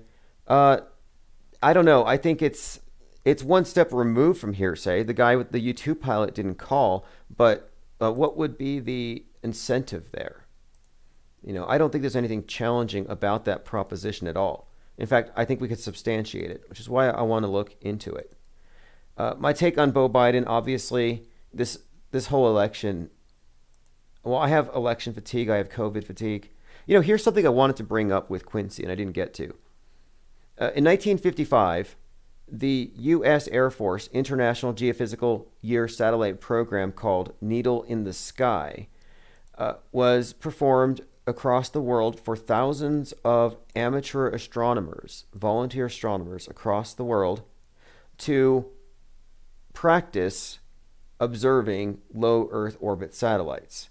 In other words, before there were any satellites, they were being simulated with flashlight lamps dangled from airplanes. And this just proves that it's possible. Take a listen. Of the familiar household tool known as the plumber's helper. $2 worth of parts you can purchase at any hardware store. When this strange and unglamorous device, endearingly called the bug, is towed through the night skies behind a civil air patrol plane, it appears almost exactly like a real Earth satellite hundreds of miles above the Earth. It looks exactly like a real Earth satellite hundreds of miles above the Earth. Wait a minute, this was two years before Sputnik. Parts you can purchase at any hardware store. When this strange and unglamorous device, endearingly called the bug, is towed through the night skies behind a civil air patrol plane, it appears almost exactly like a real Earth satellite hundreds of miles above the Earth. So, one, it's possible to fake these things. If you have any doubts about whether or not it's fakeable with regards to the space station, people say, well, there's no way you could fake a light in the sky. Uh, yeah, you, it's called a flashlight. And it's really easy. And this was done for the benefit of astronomers. So you had people on the ground going through a simulation of low Earth orbit. All across the country, the volunteer Civil Air Patrol crews began flying training missions for their fellow volunteers of Operation Moonwatch. In more than a hundred Operation Moonwatch. Again, simulated satellites. isolated locations throughout the country, Moonwatch stations like this were set up by volunteer astronomers. And it takes the help of hundreds of volunteers the country over to collect the data which becomes available from a satellite streaking around the Earth in outer space. You may be wondering why all the excitement See, there you go. Again, we're looking at simulation. So you're supposed to believe that two years after this, they did it for real, and it worked exactly the way they thought it would. But I want to introduce this word into the auto hoaxer lexicon. The word is fakeable. is it fakeable? Because that opens up all kinds of cans of worms, uh, if you think about it. Because some people don't think things are fake. Oh, there's no way you could fake the moon landing. Somebody would have told every. Somebody would have spilled the secret. We would have figured it out by now. You know, they say this stuff like, but let's see. Let's move on. Just showing you. Yes, it's fakeable. It can be done. It has been done. A follow up too. This is a channel I like to promote on this as often as I can. This is Sturgio Studios 10. Difficult to wrap one's mind around, I think. Uh, I watched all of his videos, and it's an interesting theory because he's put a lot of work into it. It deserves a thorough debunking. If you're going to just you know dismiss it, I think you're missing the point.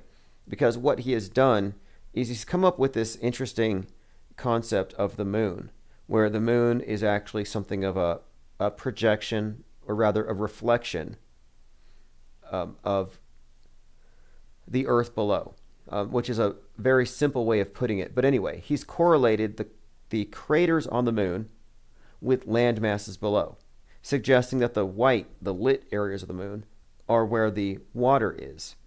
Uh, his explanation is pretty succinct here at the beginning of, of this video, but uh, my point is this he has put a lot of time into these correlations. So you take the AE map, the azimuthal equidistant map, and superimpose it over part of the moon, and it does seem to be the case that six of our continents, sans Antarctica, do seem to align with craters on the moon. Uh, what this would suggest is that there are many more continents uh, than we're allowed to know about. It would suggest that there's even continent there's a continent within the area covered by the globe that we're not privy to.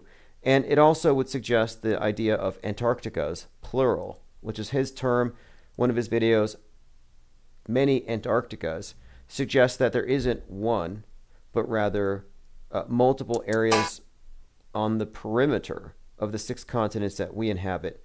And then he's gone further to do measurements, distances between the supposed continents that he's identified and other continents to see if these arrangements correlate to what we see on the ground. And it looks pretty good. So it's one of two things. Either Sturgio Studios 10 is 100% correct or he's a mad genius with a bad case of confirmation bias. But in any case, I think it deserves serious consideration. I would recommend the channel highly. Uh, Sturgio Studio 10. I'm going to put some links. See what you think. Cunife says only morons think the moon face is a projection. Right. Well, I, I mean, I appreciate your open minded inquiry here. Uh, the whole point of this, though, is that he's not calling it a quote reflection. Uh, there's a more nuanced explanation for the phenomenon which we observe as the moon. But whatever you think about it, you cannot deny, without being a reality denialist, that there is at least some correlation between the continents we inhabit and this section of craters on the moon. Worth looking into. If you can debunk it, please do.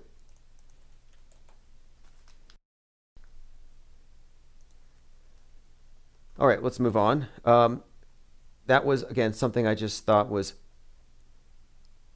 worth analyzing closely because it's kind of like with Mousegate. You know, people got really mad because they said there's no way a mouse could be in space uh, on the side of a rocket.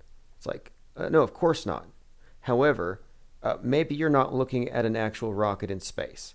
Maybe what you're looking at is, I don't know, a, uh, a CGI representation, a simulation.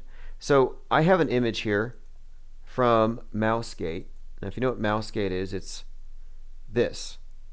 There is a mouse on the Merlin engine, and this is one of the SpaceX rockets. So the question here is not whether or not it's possible that there was a mouse on the engine. The question is, who put that CGI rat there? Infinite Plane Radio. Hey Tim, man, it's Adam calling in. Um, I was checking out that Sturgio's channel. Yes. because I saw you mentioned it in Discord, and I've actually uh, watched a, like a lot of it. Um, the music is actually pretty darn good. I just want to say that out front, so that if you're watching it and you don't believe in the, his proposition, hey, that's fine. But the music's great. Yes. Uh, Uh, I was going to so say that. Watch it just for the music. Yeah, absolutely. Okay. And what is your assessment so far? Mm. Well, I wanted to call in because uh, a buddy of mine just came over tonight and we were watching the videos because just for the music, and I was like, "Hey, check out these cool maps." How he's got the maps, and we and we took a screenshot of one, which is really cool because he shows the North Pole and then how the uh, the the Tropic of Cancer and then the equator and then the Tropic of uh, Can- Capricorn and then the and then the Antarctic Circle which was the most furthest one out, and it showed this flat, like pizza-looking Earth. And um, we were looking at it, and we took some. We looked at it really closely, and it was strange because I live in Canada, so I could see on the map it actually said Hudson Bay, which is you know in Canada we know that's a big part of. It's a very important part. You can you you instantly recognize it. Now, I noticed on the map outside of Hudson Bay, it didn't really connect with, you know, Greenland and Siberia and Alaska seemed kind of like not really where they should be based on, say, if I had a poster on my wall of the globe on the flat, you know, on a poster, or if I looked on it on, on a globe and and he was like, "Well, that doesn't look realistic."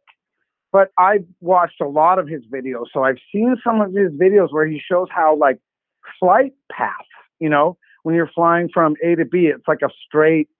It's not really around a curve; it's kind of straight. So I thought of it a little differently, but Right. And look, But- we're but looking the- at this but the- thing from your initial impression. Uh, yeah, initially you're going to say, well, this can't possibly be. But we have to remember your frame of reference is already a distortion, one. And then two, uh, exactly. are we looking at foreshortening here? Like there might be some explanations for why the proportions may not be 100%. And of course, we're basing this off of a, a, a known fabrication and lie. So again, you trust Right. the, you trust the maps. Why not? You know, we don't trust the media, so the maps might as well trust something, I guess, oh, right? and and he's got a lot of really good maps in his videos. Different maps from different times, Tartary. Uh, I'm not I'm not certain he's got Tartary in there, but all sorts of different weird like maps before they were what we perceive them to be today. So you know, uh, like I I told him about this one video that I saw once. It was by uh, a YouTuber way back in the day called Mr. E and then he got his channel got banned like way back in the day like probably when you used to get banned you know you got like some of these old school people who got banned for saying things they shouldn't say way back in the day well he had a channel called transpocalypse now and and he and he talked about like the androgyne stuff a lot and you know madame blavatsky and you know kabbalism a lot but he did this one video which was about the globe. And so when I talk about the globe, picture a globe in, on your that you would go by and you would have it on your desk and there it would be with a little and you could spin it around, right? Well, someone actually invented that. And so Mr. E did a video about the invention of the globe. And it was very fascinating because it's totally fake it okay, that's definitely by pedophiles and for pedophiles, if you know what I mean. Well, okay, when it comes to the globe, yes, uh, we have to remember that, like, this is always what puzzles me. You got these various projections. The one that you grew up with is probably the Mercator, who was friends with John Dee, which is noteworthy, the guy who coined the term British Empire. Very significant there. But you have the Mercator, then you have the Gauls Yeah. Peter. We have these different projections, and they're very different. And I would Wasn't like he to, a magician? Oh yeah, absolutely. Astrologer, Yeah, yeah. magician, uh, Mhm. spy. Yeah. Uh, but He he looked into uh, black mirrors and stuff, and talked to demons and shit. Yeah. Or it might have been an iPhone. You brought up John Dees before, and he's a very interesting character. But the thing is, you know, we have these different projections. And my question for any die-hard globe believer is this Which projection do we see when we look at NASA's photography of the Earth? Is it the Mercator Mm. or the Gauss Peter? And there's no answer for that. And I'm wondering, why don't we just let NASA take a picture of the globe and then make a perfect globe based on what we actually see from space? And they don't do that. We're still stuck with these very screwy attempts to force the continents into this limited area. Well, everybody knows that every single image out of NASA is fake. You know, and when I say fake, I mean at the very least it's got a, a, a watermark on it and it's been edited. You know, it, it may not be fake, but it certainly isn't authentic. Well, it's beautiful. you've never seen a single authentic image out of NASA in your life because every single one of them goes through a bureaucratic process of processing. well, you know, if you go to They remove the things they want and they keep the things they they they they they, they do want. You know, it's like go to a else. temple. So Go- go- I always I shoot straight to COVIDs, and I say COVIDs if if you see inconsistencies in COVIDs, which which everyone I know does, then I say, well, look, if they if if if there's if there's inconsistencies in one, and maybe they're lying even about this one thing that we're currently experiencing, because we haven't experienced, you know. 1969 or whatever when they when they landed the man on the moon or the the 9/11s, you know, a lot of the millennials and whatnot, they haven't actually experienced any hoaxes. But this is the one we're experiencing. So I say, look, if if, if you can grasp concretely, you know, that this is a hoax, well, look, you know that 9/11 was a hoax. Everyone knows that. But let's bring up the statue. And then you can say, well, look, Sandy Hook was a hoax. The images, too. though. Okay, and Look, then the moon images, though. landing, This and then is- you go on. this is the thing. When people see pictures, it automatically has a sense of authenticity. Um, statues, uh, iconography, this stuff carries weight. Like body language communicates more than words. And I think there's just a power in religious art. And when I look at NASA's art and, and SpaceX's CGI, I look at this as religious iconography selling us on heaven. So we go to those priests, but you know, you have the Pope in the past praying to the obelisk, and you go to his opulent place, he can tell you about heaven. Well, now you go to the guy with the rocket, and he can tell you about the new heaven, which is, of course, Mars mm-hmm. or whatever. So, it's definitely a fair enough argument because everything is, you know, for me, there's two things that I look, you know, that I know about that I look to, which are, you know, transhumanism, that's one, but the other one is astrotheology, right? I mean, these are the bases of the foundation of the Kabbalistic mystery schools that run the world. There's two things that you need to look at transhumanism and astrotheology. And when you can learn enough and try to pair the two and figure out the agenda, why is space a hoax? Why is COVID a hoax? Why is the financial system a hoax?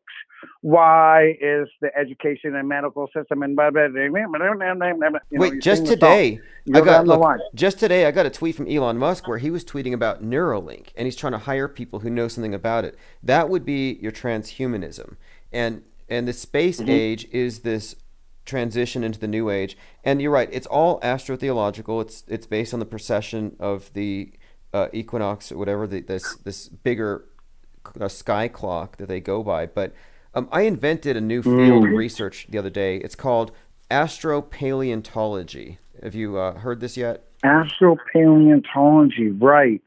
Oh man, I tell you why. okay. You put something in Discord. I, I gave you a tip on PayPal and, and and you were like, hey, I'll paint a picture for anyone that gives me a donation. Okay. If I could get a picture from you, like a painting, it would be the bones flying into space after the the the the me- the comet hit the planet and wiped out the dinosaurs because that would be fucking hilarious. Yeah, exactly. So for But people don't know, that's establishment it's science. ridiculous. They'll tell you this is science, though, not not which we're. I mean, look, this is they'll, they'll say we're crazy for questioning science, even though the scientists are claiming Mhm. that the asteroid actually sucked the dinosaurs to the moon. It's tough, right? Because science is it's actually unfortunately the most original religion of all. It precedes religion. Oh, it's the You biggest. know, it's the and- biggest religion. so- I, I say this. It's the, it's the New World Order's religion it, because it binds everybody. Uh, Christian, Catholic, Muslims, and atheists are all going to the space heaven. It's called, uh, well, Hmm. you know, Mars or, or this utopianism, a space communism, because it's also a, it's it's not just a, a, a geographical change. It's a lifestyle change, and they want to change the way we live here as well. Um, but uh, you know, back really Well- quick, back really quick to the Sturgio Studios 10. If this is Hmm. true, uh, you know, what do you think? I mean, what does this make you think the uh, outcome would be? If you could prove this thing to be true, does- Okay. It's an interesting concept because I heard many, many, many years ago that that the that the moon was plasma, and and that's not a crazy thought. That's a very um, scientific. Uh, there, people are doing a lot of work on that, and it, it it it seems to be mostly true that our universe is electric. It isn't. Um, the sun isn't a ball of fire. You know what I mean? It's it's it's an electric thing, and it goes back to Zeus and the thunderbolt. Now, there's no such thing as a thunderbolt because there's lightning and there's thunder, right? There's a lightning bolt, and thunder makes a sound. But we have this mythological idea of the thunderbolt, which is unquestionable. And so, what is the thunderbolt? You know, and that's sort of this idea of a mythological concept of the sun and all these plasma events in the so-called solar system, right? Now, I question if if, if the Earth is okay, ooh, flat. I don't I don't know about the word flat, but if the Earth is flat and the Moon and all the planets are projections on the rounded circle up there, which is Sergio's has his diagrams. I'm thinking, well, is well, how about the solar? Like, if you go further, right? Solar system, galaxy, you know, universe, and all the thing. Is it any of it? If okay, so let's say it's all kind of weird and flat, and none of it. Because get, because think about it this way. Wait, wait, If hold on a second. Let me let me go ahead and 200 br- let me bring this up really quick though. So for people who want to know what we're talking about, Sturgio Studios 10 is suggesting that the moon is actually telling us what we're on and that the world is about twice as big as we've been told if not more. So that's a starting point. Uh, establishment science does say the solar system's flat, with the exception of the 17 degrees off that Pluto would be if that's a planet. The galaxy's flat, and the universe is flat. So I see the flat cosmography uh, with Earth as just being an extension. And Sturgio Studios 10, his model here would kind of suggest, at a minimum, uh, at least twice as much landmass as we've seen. I love it, and it's it really goes straight into the question that I have, which is the question that my friend had when he came over when we were looking at the map. You know, it's like, well, what happens when you get to the edge? And I was kind of like, logically, well, you would, you know, like some people don't know, but when you go to the North Pole, your the, the compass goes wild. You know, So and yeah, that, the- or so we're told. the- I haven't been there. I haven't been there, but that's what we're told. So wouldn't it be the case that you would just kind of walk near the edge and keep walking? You would keep walking, right? You keep walking.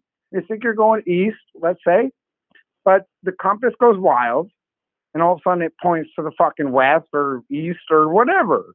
And you're like, oh, I'm still going east, and, and there you go. Hey, but did no, you, see what NASA did little- last year? They did this thing called no, it was for the 50th anniversary of Apollo. They went, they called it over the poles again, or something like that, where NASA actually Hmm. sent some of their astronauts to go over the North Pole and the South Pole And this was to prove again that we're on a ball. And this was done on the 50th anniversary of Apollo.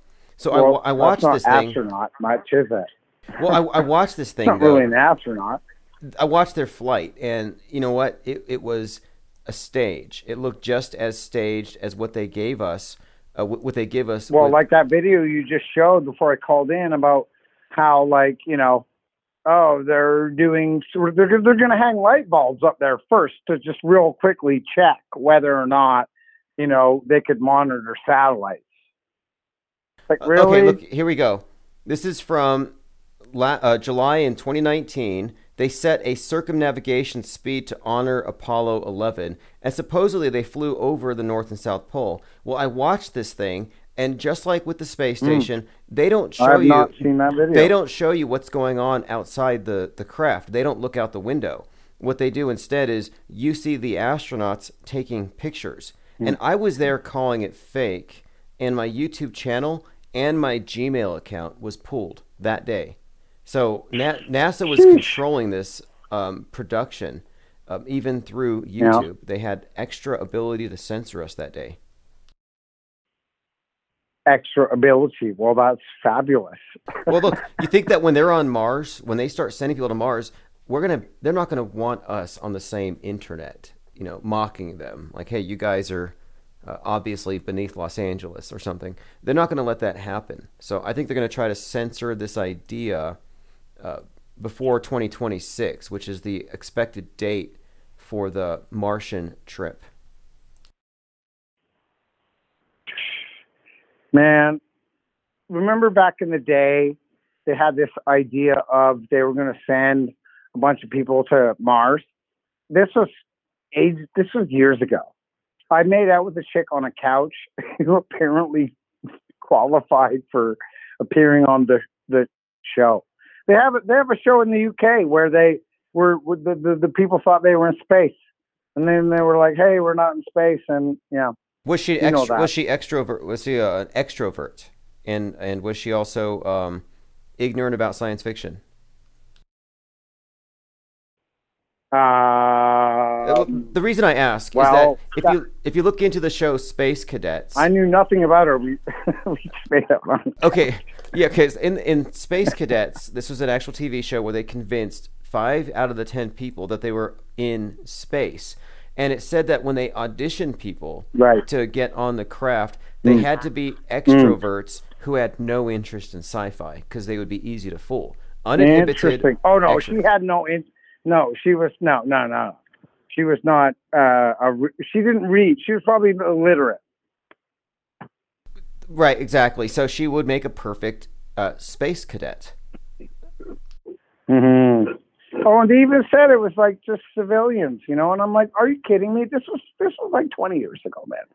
So anyway, Awesome. Ah. well, hey, I I appreciate wanted the call call. I- yeah, well, yeah. What was your um, original? Well, I had que- I had one more I had one more thought that I wanted to share. Okay, so this is why I wanted to call in in the first place was like uh, I I I spent a lot of time before the COVID hit speaking to a friend of mine, and uh, he used to live with Jordan Maxwell, right? And and and uh, um, uh, we got into some really high level stuff. You know, we talked about a lot of stuff, and we really explored a lot of ideas. You know, and and we and and I I I, I talked to him about what it, you know because I heard about this saying a few times. I don't know whether it was Jordan Maxwell or somebody, but they would say uh, some people go through through their whole life and they never have an original thought, right? And I heard that. I heard someone say that, and I was like, "Geez, you know, I I wonder." have I ever really had an original thought? And I don't know. I, I, I can't say for sure that any of us ever have. Okay. And I, I don't want to put anything on you. You're a very open minded guy and explore a lot of ideas.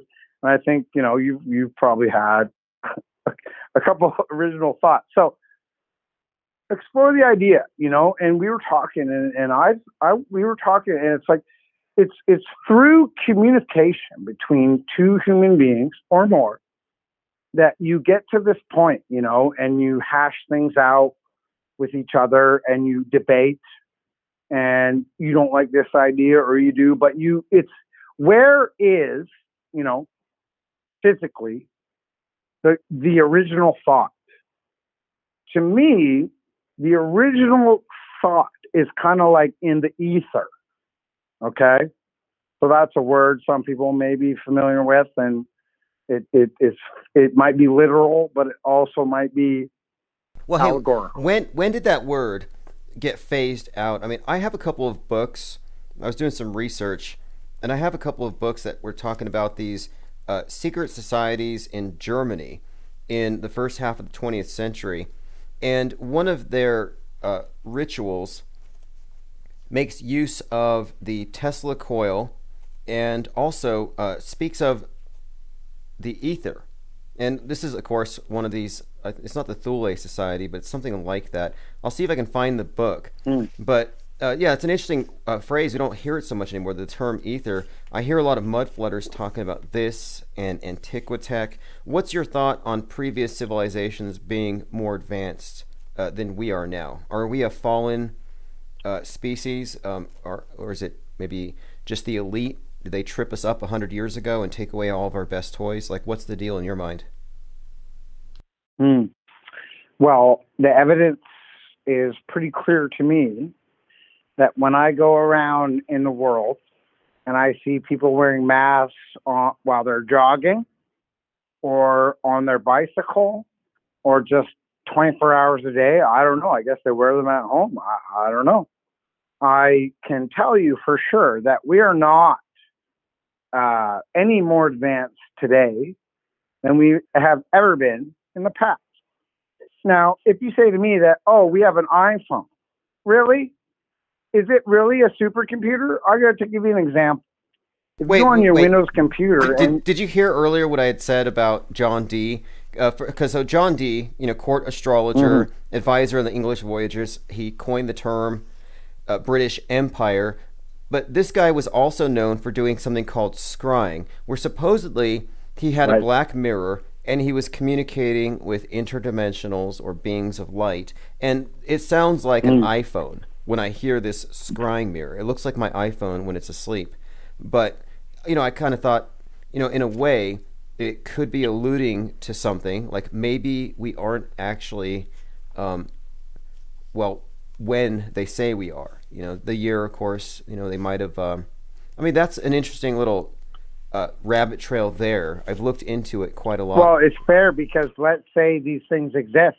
I mean, I I, I do not question that they that well things exist that we don't perceive with our senses. That that's common sense. Have- If you've well, ever well, looked well, at that's not common. Wait, hold on. the- let me let me start with this. Spectrum, Let me start with this. Hold on a second. There's something here uh, brought up a second ago. Okay, so whatever people think about the topic of of magic or any of this stuff, the fact is, um, I'm not the one bringing this up. I'm not the one making occult symbolism a part of my life. We're just interpreting what we see Mm. and the astrotheological side of it, the uh, alignment with the the dates in some, in ritualistic ways. That's just a fact. And uh, I draw people's attention to the death of George Floyd because that is a very encoded ritual event, and the sun set in the Twin Cities at 8:46. He's choked for 8:46. 9/11 started at 8:46 a.m. And we've uncovered through analyzing the media objectively real patterns and it all points to the same symbolic system. So I constantly find myself reading into what they actually believe and what they wrote about in the books that were only accessible to people who were a part of these secret society networks. And now we can all access it. So I want to know what do these crazy people believe? And what are they really doing while they're pretending to uh, prepare us to go to Mars? I think I can answer that. Uh, there is a how do I put this? A a certain um, faction in the world that is old, and in the past, and I'm talking about like a long time ago. I'll give you approximation.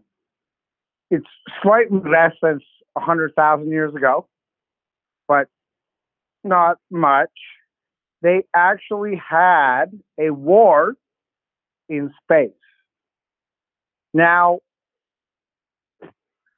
space, uh, I don't know, man, but whatever. They're here today, and what happened was they lost that war, and so they're building back better. I'm going to say it, but that's dumb. Well, why not? Wait, wait, wait. Six Building six. back better. A minute ago, we brought up George Floyd, and we're talking about ritually encoded events. It is the case that I can't breathe is an anagram for Mm. a better China. And I'm like, back then, when it happened back in May, I'm like, a better China? What does that mean? And then I see build back Well, of course, better. you know like, they okay. said that this was going to be the century, the Chinese century. They said that like not uh, years ago. And what's Right more, okay, Build Back Better ties into this thing of the phoenix, the reset. It has to be brought down first. And then you can also spell Build Mm, Back Better mm, with sixes instead of B's if you're using the I was watching a video earlier today, and I forget exactly which one it was, but they were it was older, like you know, old newsreel stuff, and they're talking about reset, just repeatedly, reset, reset, reset, and I'm like, oh god, you know, it's just it. So it's it's what this is. Again, I go back to the 201. You know, this is a reset. It is the reset. Well, what what are they resetting? You know, they're resetting humanity because they're going somewhere. They're going to space, right? Why? Because years ago, seventy-five thousand years ago, you know, they they they fought something in space. When I say something, well, fuck it, man. It's Yahweh, dude. They, they had a war. They had a. They had. And I'm I'm I'm not. I'm not making this up. I'm kind of telling you a little bit about, like, I, I don't know it's true, but I but this is from someone who's you know more important than me. It's it was a long time ago. There was a war in peace against the God, and it was a faction that exists today on this planet. Well, it's the Canaanites. Sorry. No, don't say sorry. I mean, look, when, when we look into the symbolism, we look into the the nomenclature and all this this really flaunting of the order that's behind things. I'm drawn to the conclusion that uh, yeah, you could pretty much point at a certain set of characters or actors on the world stage. This space war narrative is very fascinating because it's a modern take on an older concept. You know, for example, I look at the space station as the Tower of Babylon. All the nations in the world, one language, internet, on a mission from Earth to the heavens, going vertical. And in the, Yep. the Bible, this was Yep. the Tower of Babylon, and at this point, God wanted man to spread out, not to go up, and so he tears down the tower. But you know, I'm looking at these, like, or something else I'd like to point out: NOAA, the National Oceanic and Atmospheric uh, Administration. That's the group that tells us we're going to get flooded if we don't correct our our pollution.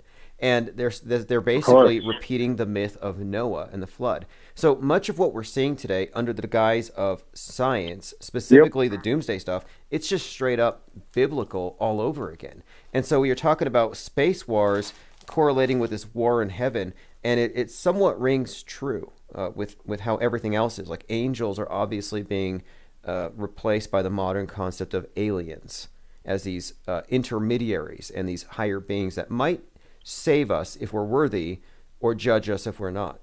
Hmm. Well, that's classical philosophy right there. You know, something that's going to save us. That's classic philosophy. Because you know what? Uh, no one's going to come to save you. And not only that, but they've done studies on human beings. You know, it's like, hey, if you believe someone's going to come to save you, you're going to be a failure in your life. That's they they know that as a fact.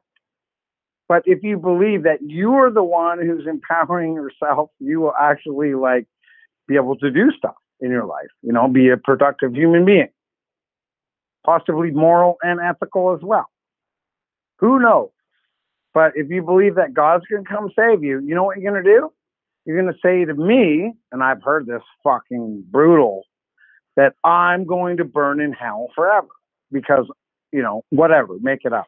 Well, look, in the I- modern I, I'm not reborn. you I'm not a reborn Christian or whatever. No, look what they've done. And it's like, oh, I'm going to burn in hell. So wait, so Christians, like, well, a lot of Christians I know, they're like, hey, you know, oh, oh, you, they say to me, I'm going to burn in hell. And I'm looking at them and I'm like, the fucking first thing I know about Christianity is that thou shalt not judge, lest thou shalt be judged. And it's ridiculous. And I'm I'm Canadian, so I don't know a lot about like Americans and Christianity in there, but I feel like it's been extremely corrupted by what we call Judeo Christianity. There's no such thing. I, I'm, I'm no look, I'm not quite sure there, but but look, there is something here about the savior thing you're bringing up because it was the case that you would go to the church for salvation from the world to avoid the fires of hell that you bring up. But today, your savior, if NOAA's right and we're going to be flooded because of the pollution, our savior is now uh, the space program that can take us to heaven to save us from the world, which Mhm. is what overheating, global warming eschatology. They reinvented the same fears. Like, if we don't let the scientists purify the world with this scientific holy war, we're going to have plagues, global warming, war, and systemic racism. You see what they've done? And it's a new salvation. You're right. And the vaccine will save us from the new iteration of the devil, which is, of course, COVID 19. Well, uh, you know, no one in their right mind could possibly believe that the vaccine is going to save them from the COVID 19. So, like you, I'm pro vax, you know. I'm, I'm- um, look, I'm okay, pro let anti-vax. by Let me say this too. I'm that, pro. uh, I, I don't want to alienate people here who are vaxophobes. I am pro anti-vax. So if that's your stats, your your position on it, my position is stick and let stick. Well, unfortunately, a lot of people think that this first vaccine round is going to be a placebo. But I got news for them, mate. It ain't going to be a placebo. There's no, there's no placebo. They don't, they don't. There's no ROI on a military DARPA project for a placebo. It's, it's not sugar water.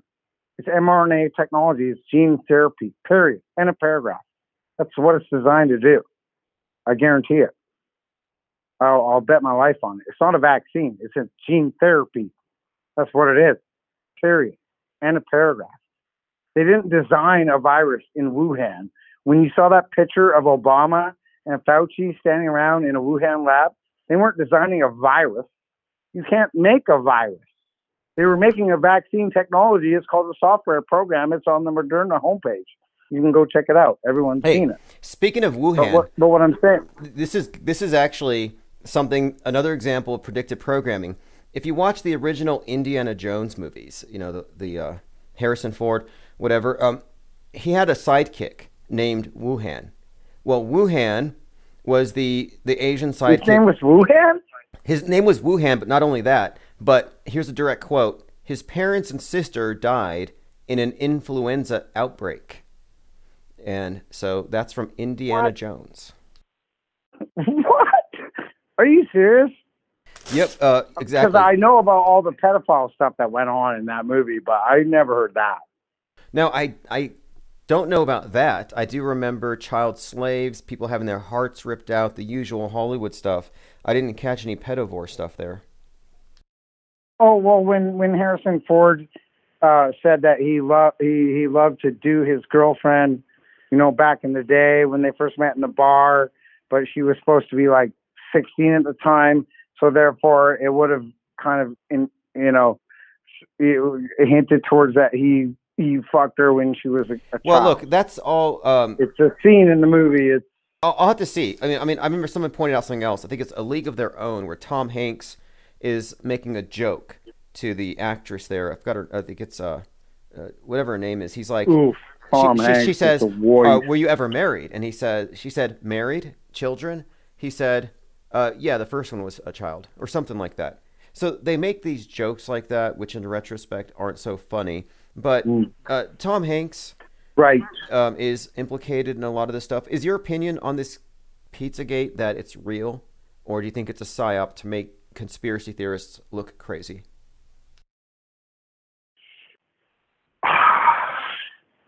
That's a tough one, you know. I mean, the the the the the, the paintings of the Podesta families that I've seen and all that stuff is absolutely, you know, atrocious.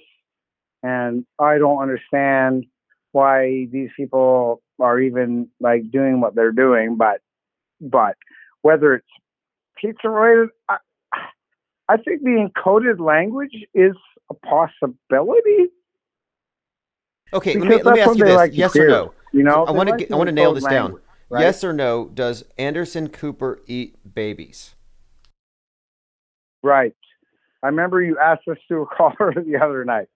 Does Anderson Cooper eat babies? No, but they got the facial cream, man. No, listen, no, fuck that, all that shit. Okay, listen. They yeah. talk about weird shit all the time about life extension, and they make jokes, like you're saying about how, oh, some people have been alive for a long time, and and I've seen like Cindy Crawford, man. I used to have a poster of her on my ceiling when I was like 16 years old. You know what I mean? Like 26 years, 25 years ago, and it was like, and she looks the same today as she looked back then. So I, and I'm just wondering. I, I just have an honest question. How did I look old? okay, okay. Old. Okay. How do they not look old? I just have I, an honest question. I got you there. How do I they saw, not look old? I saw a comparison between Tom Hanks, I'm sorry, Tom Cruise, and the actress, the blonde woman in Top Gun from 33 years ago and right. today. Right. And he looks mostly yeah. the same, and she looks like his grandmother. And I'm like, okay, yeah, somebody's got the hook up there on the adrenochrome. Anyway, hey, I appreciate the call very That's all much. I'm saying too, you know. Yeah, I got another. I don't know whether they in, eat so... babies or I don't know whether what they do. They put foreskin cream on their. All right, and phones are open 833-311-1984. Uh, I also want to uh, give a shout out here to Wilson. I appreciate the uh, support of the channel here.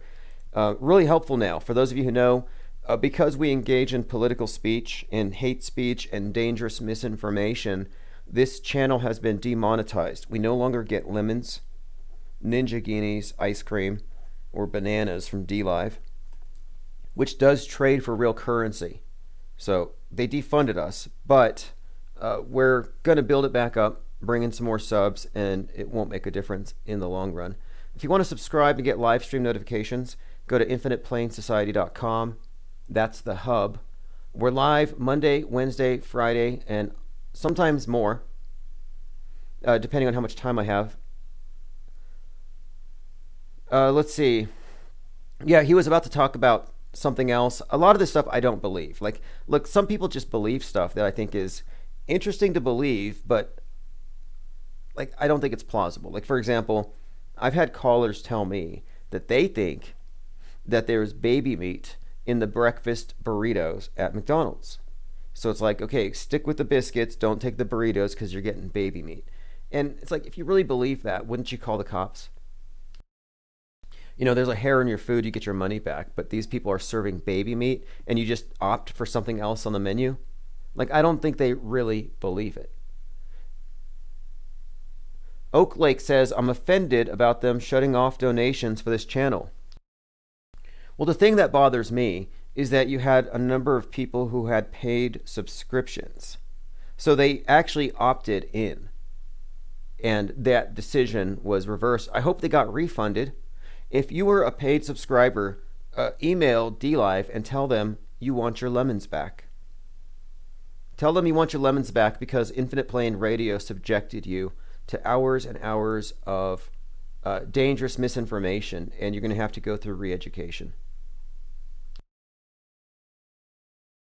Okay, so let me see. There's a few other things I want to get to. Uh, we were talking about Michael Jackson wearing the skin of Dave Dave. Quite a lot there. Uh, Michael Jackson is not dead. And it's likely that one of his disguises is, as you'll see here, I believe his name is AJ. Michael Jackson has so many faces. I'm starting to wonder if, you know, you notice how he kind of went extreme with the cosmetic surgery. You know, he might have had his his nose practically removed so he could more seamlessly uh, disguise himself. And anyway, this is just one example. Michael Jackson's not dead. You know who else is likely wearing a mask? The Weeknd. And this is something that's going to come into play next week, so we might as well bring it up. The Weeknd's going to perform at the Super Bowl. And if you watched his last video, uh, it's it's a plastic surgery disaster piece. Uh, nobody knows why he did it. It doesn't make sense. Originally, he said that his character was uh, bloody and beaten up um, because he was drunk driving, and he's trying to send a warning out to his fans against that kind of behavior. And here you can see his face looks like five pounds of silly putty packed into a like a catcher's mitt and then put back on his face. Like what the hell? Uh, there are many who believe that this isn't even a real person, but this is in fact Justin Bieber uh, wearing a mask. And the more we point this out, the more he messes with his face, probably to distance himself. Like here he is at the Video Music Awards, and his nose is busted, and nobody understood. Hey, what's with the special effects? Like, how many of you listening right now have a special effects department in your basement? Like, I want to have a convincing broken nose today and busted lip. Something else worth pointing out about the Weeknd nobody has ever seen his arms. He's 30 years old, one of the top-selling R&B acts, never gone shirtless for the ladies. Uh, and he has been uh, piling on the silly putty in recent days. Very bizarre. Again, nobody can understand why he's doing this stuff. His last video makes very little sense. But it does lend credence to the theory that what you're looking at is Justin Bieber, and this is some kind of subterfuge. If you're new to the theory that Justin Bieber, in order to be relevant to demographics that outgrew him, would have adopted another persona, if you're new to this theory, it's basically that simple. Uh, Justin Bieber put on a mask and for several years has been portraying himself as somebody else. And there's quite a lot to this story that actually adds to it. But I want to show you one more piece of the puzzle. The most recent video by Justin is called Lonely. I'm not going to torture you, so I'm going to mute it. Now, if you look at the first 23 seconds of this video, he's looking in a mirror. It's a young Justin Bieber. And he's singing about how it's somebody else's face. He says, Everybody knows my name, but something about it feels strange. Looking in a mirror, and seeing somebody else. So again, he's alone. Now, the next part, he goes out into an empty auditorium. So I think this is suggesting that nobody sees him. And of course, it's not empty. Uh, it's just that he's not there because he's covered up in a mask.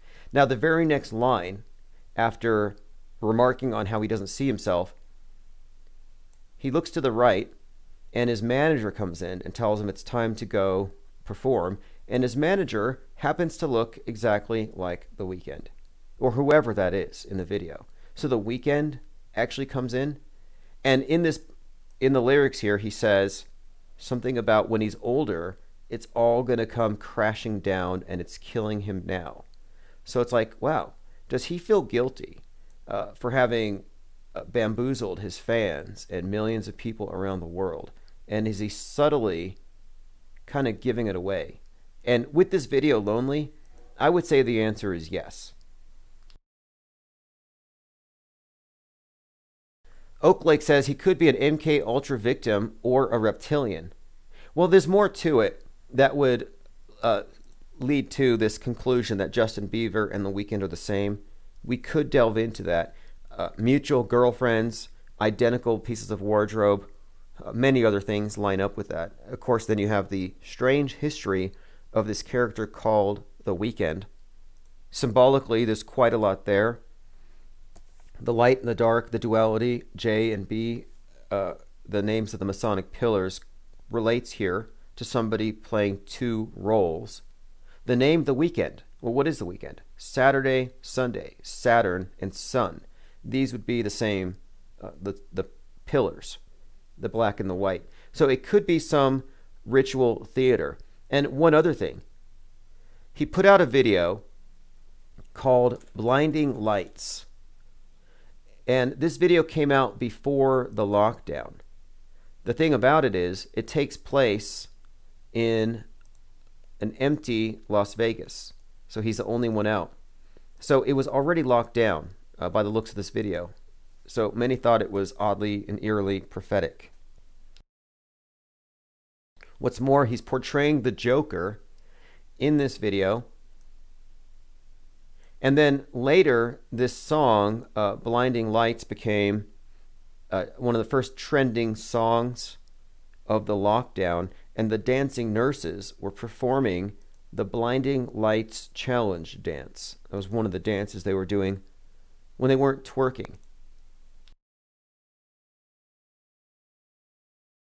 Overthought says the most used dance song for the dancing nurses. Precisely. And viral, as a commenter here points out, means whatever they decided to go viral. Exactly. Even the phenomenon of viral. You know, they use the terminology of epidemiology to describe thoughts and ideas now because they want to uh, essentially quarantine society against information that they find inconvenient I'm going to go through a few more links and headlines here, make sure we haven't missed anything. I think I figured out where the astronauts are when they're supposedly in space. There's a place called Star City in Russia. Small town to the northwest of Moscow, and it's the big cosmonaut training facility. Uh, this is the place where Space Cadets was filmed. So, you know, I, I also think too that this whole concept of faking space with underground bases, I think it's already well developed, and Mars is probably in Siberia. I think the Gulag system simply went underground.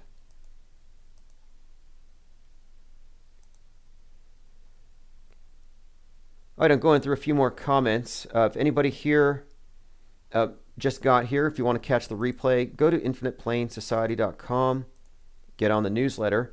If you're on the newsletter, the archives will show up in your inbox at like 4 o'clock the following morning.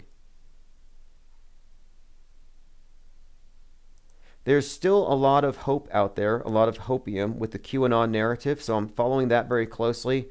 If any of you are following it, we're looking at March 4th as the day that the new America is inaugurated as the old America is replaced and the deep state is unmasked and unveiled.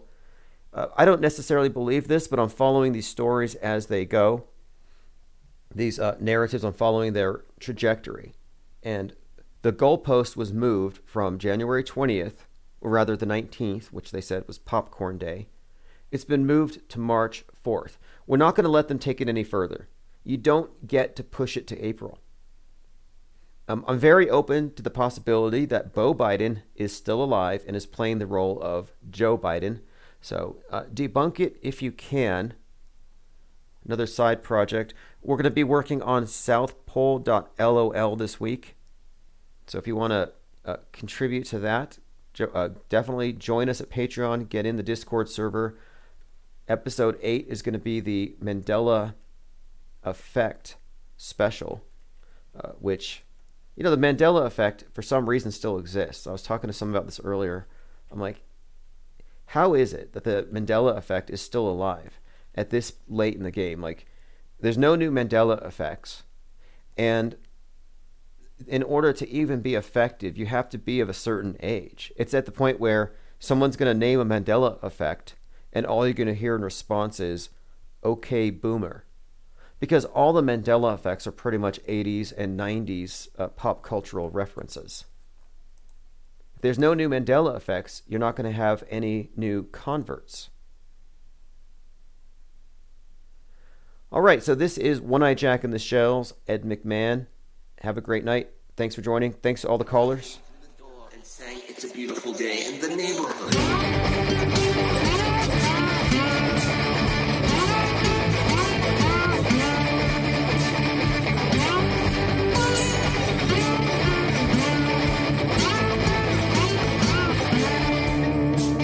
I used to be unaffected. Didn't care if the fish had races, only knew that Ed could save us all.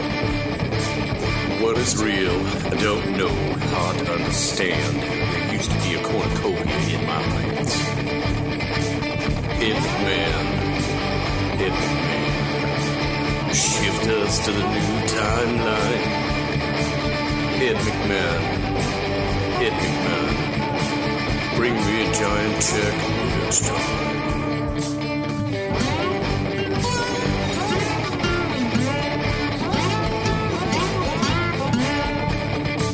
the trouble ain't what people don't know, it's what they know. That ain't so, said the OG Cress's acting Marlboro man. It's a miracle, it's true. I know my memories ain't no fool. I seen the Chinese dude get mowed down by the tank. Seen it on TV. Feeding Bates and smiling, a double bind that got your mind in. And a tasty cup of noodles for your soul.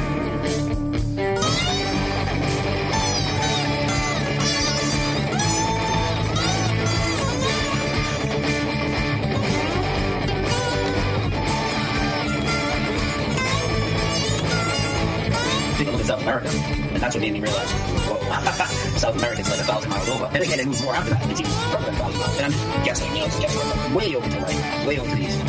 And you know, where I where I come from, I believe I'm still where I come from. I believe this, this reality is Eden box. Um, absolutely. And I'm going to talk about flip flops as well. Well, what will you do when you find out you don't exist? You've been faked out. No gold notches, no box of chocolates in this neighborhood. Well, I was there, man. I ate the Fruit Loops. In a, I seen that movie with Tom Cruise. Please don't take these precious memories from my heart. Ed McMahon. Ed McMahon. Go ahead, leave the gas light on. Ed McMahon. Ed McMahon. Go ahead, leave the gas light on. Ed McMahon. Ed McMahon. Go ahead, the gas light on. get into a little phrase that I like to say called everyone knows because it seems to trigger the trolls and deniers. Uh, and they literally go around and, you know, these Mandela effect deniers will go around and they'll make videos about how Brian Staley goes around and says everybody knows that we are the best. We're going to talk about that today. How we are the best, everybody knows. And you can put the two together and says everybody knows we are the best, right? Fucking double bang for the buck, you know what I mean, baby?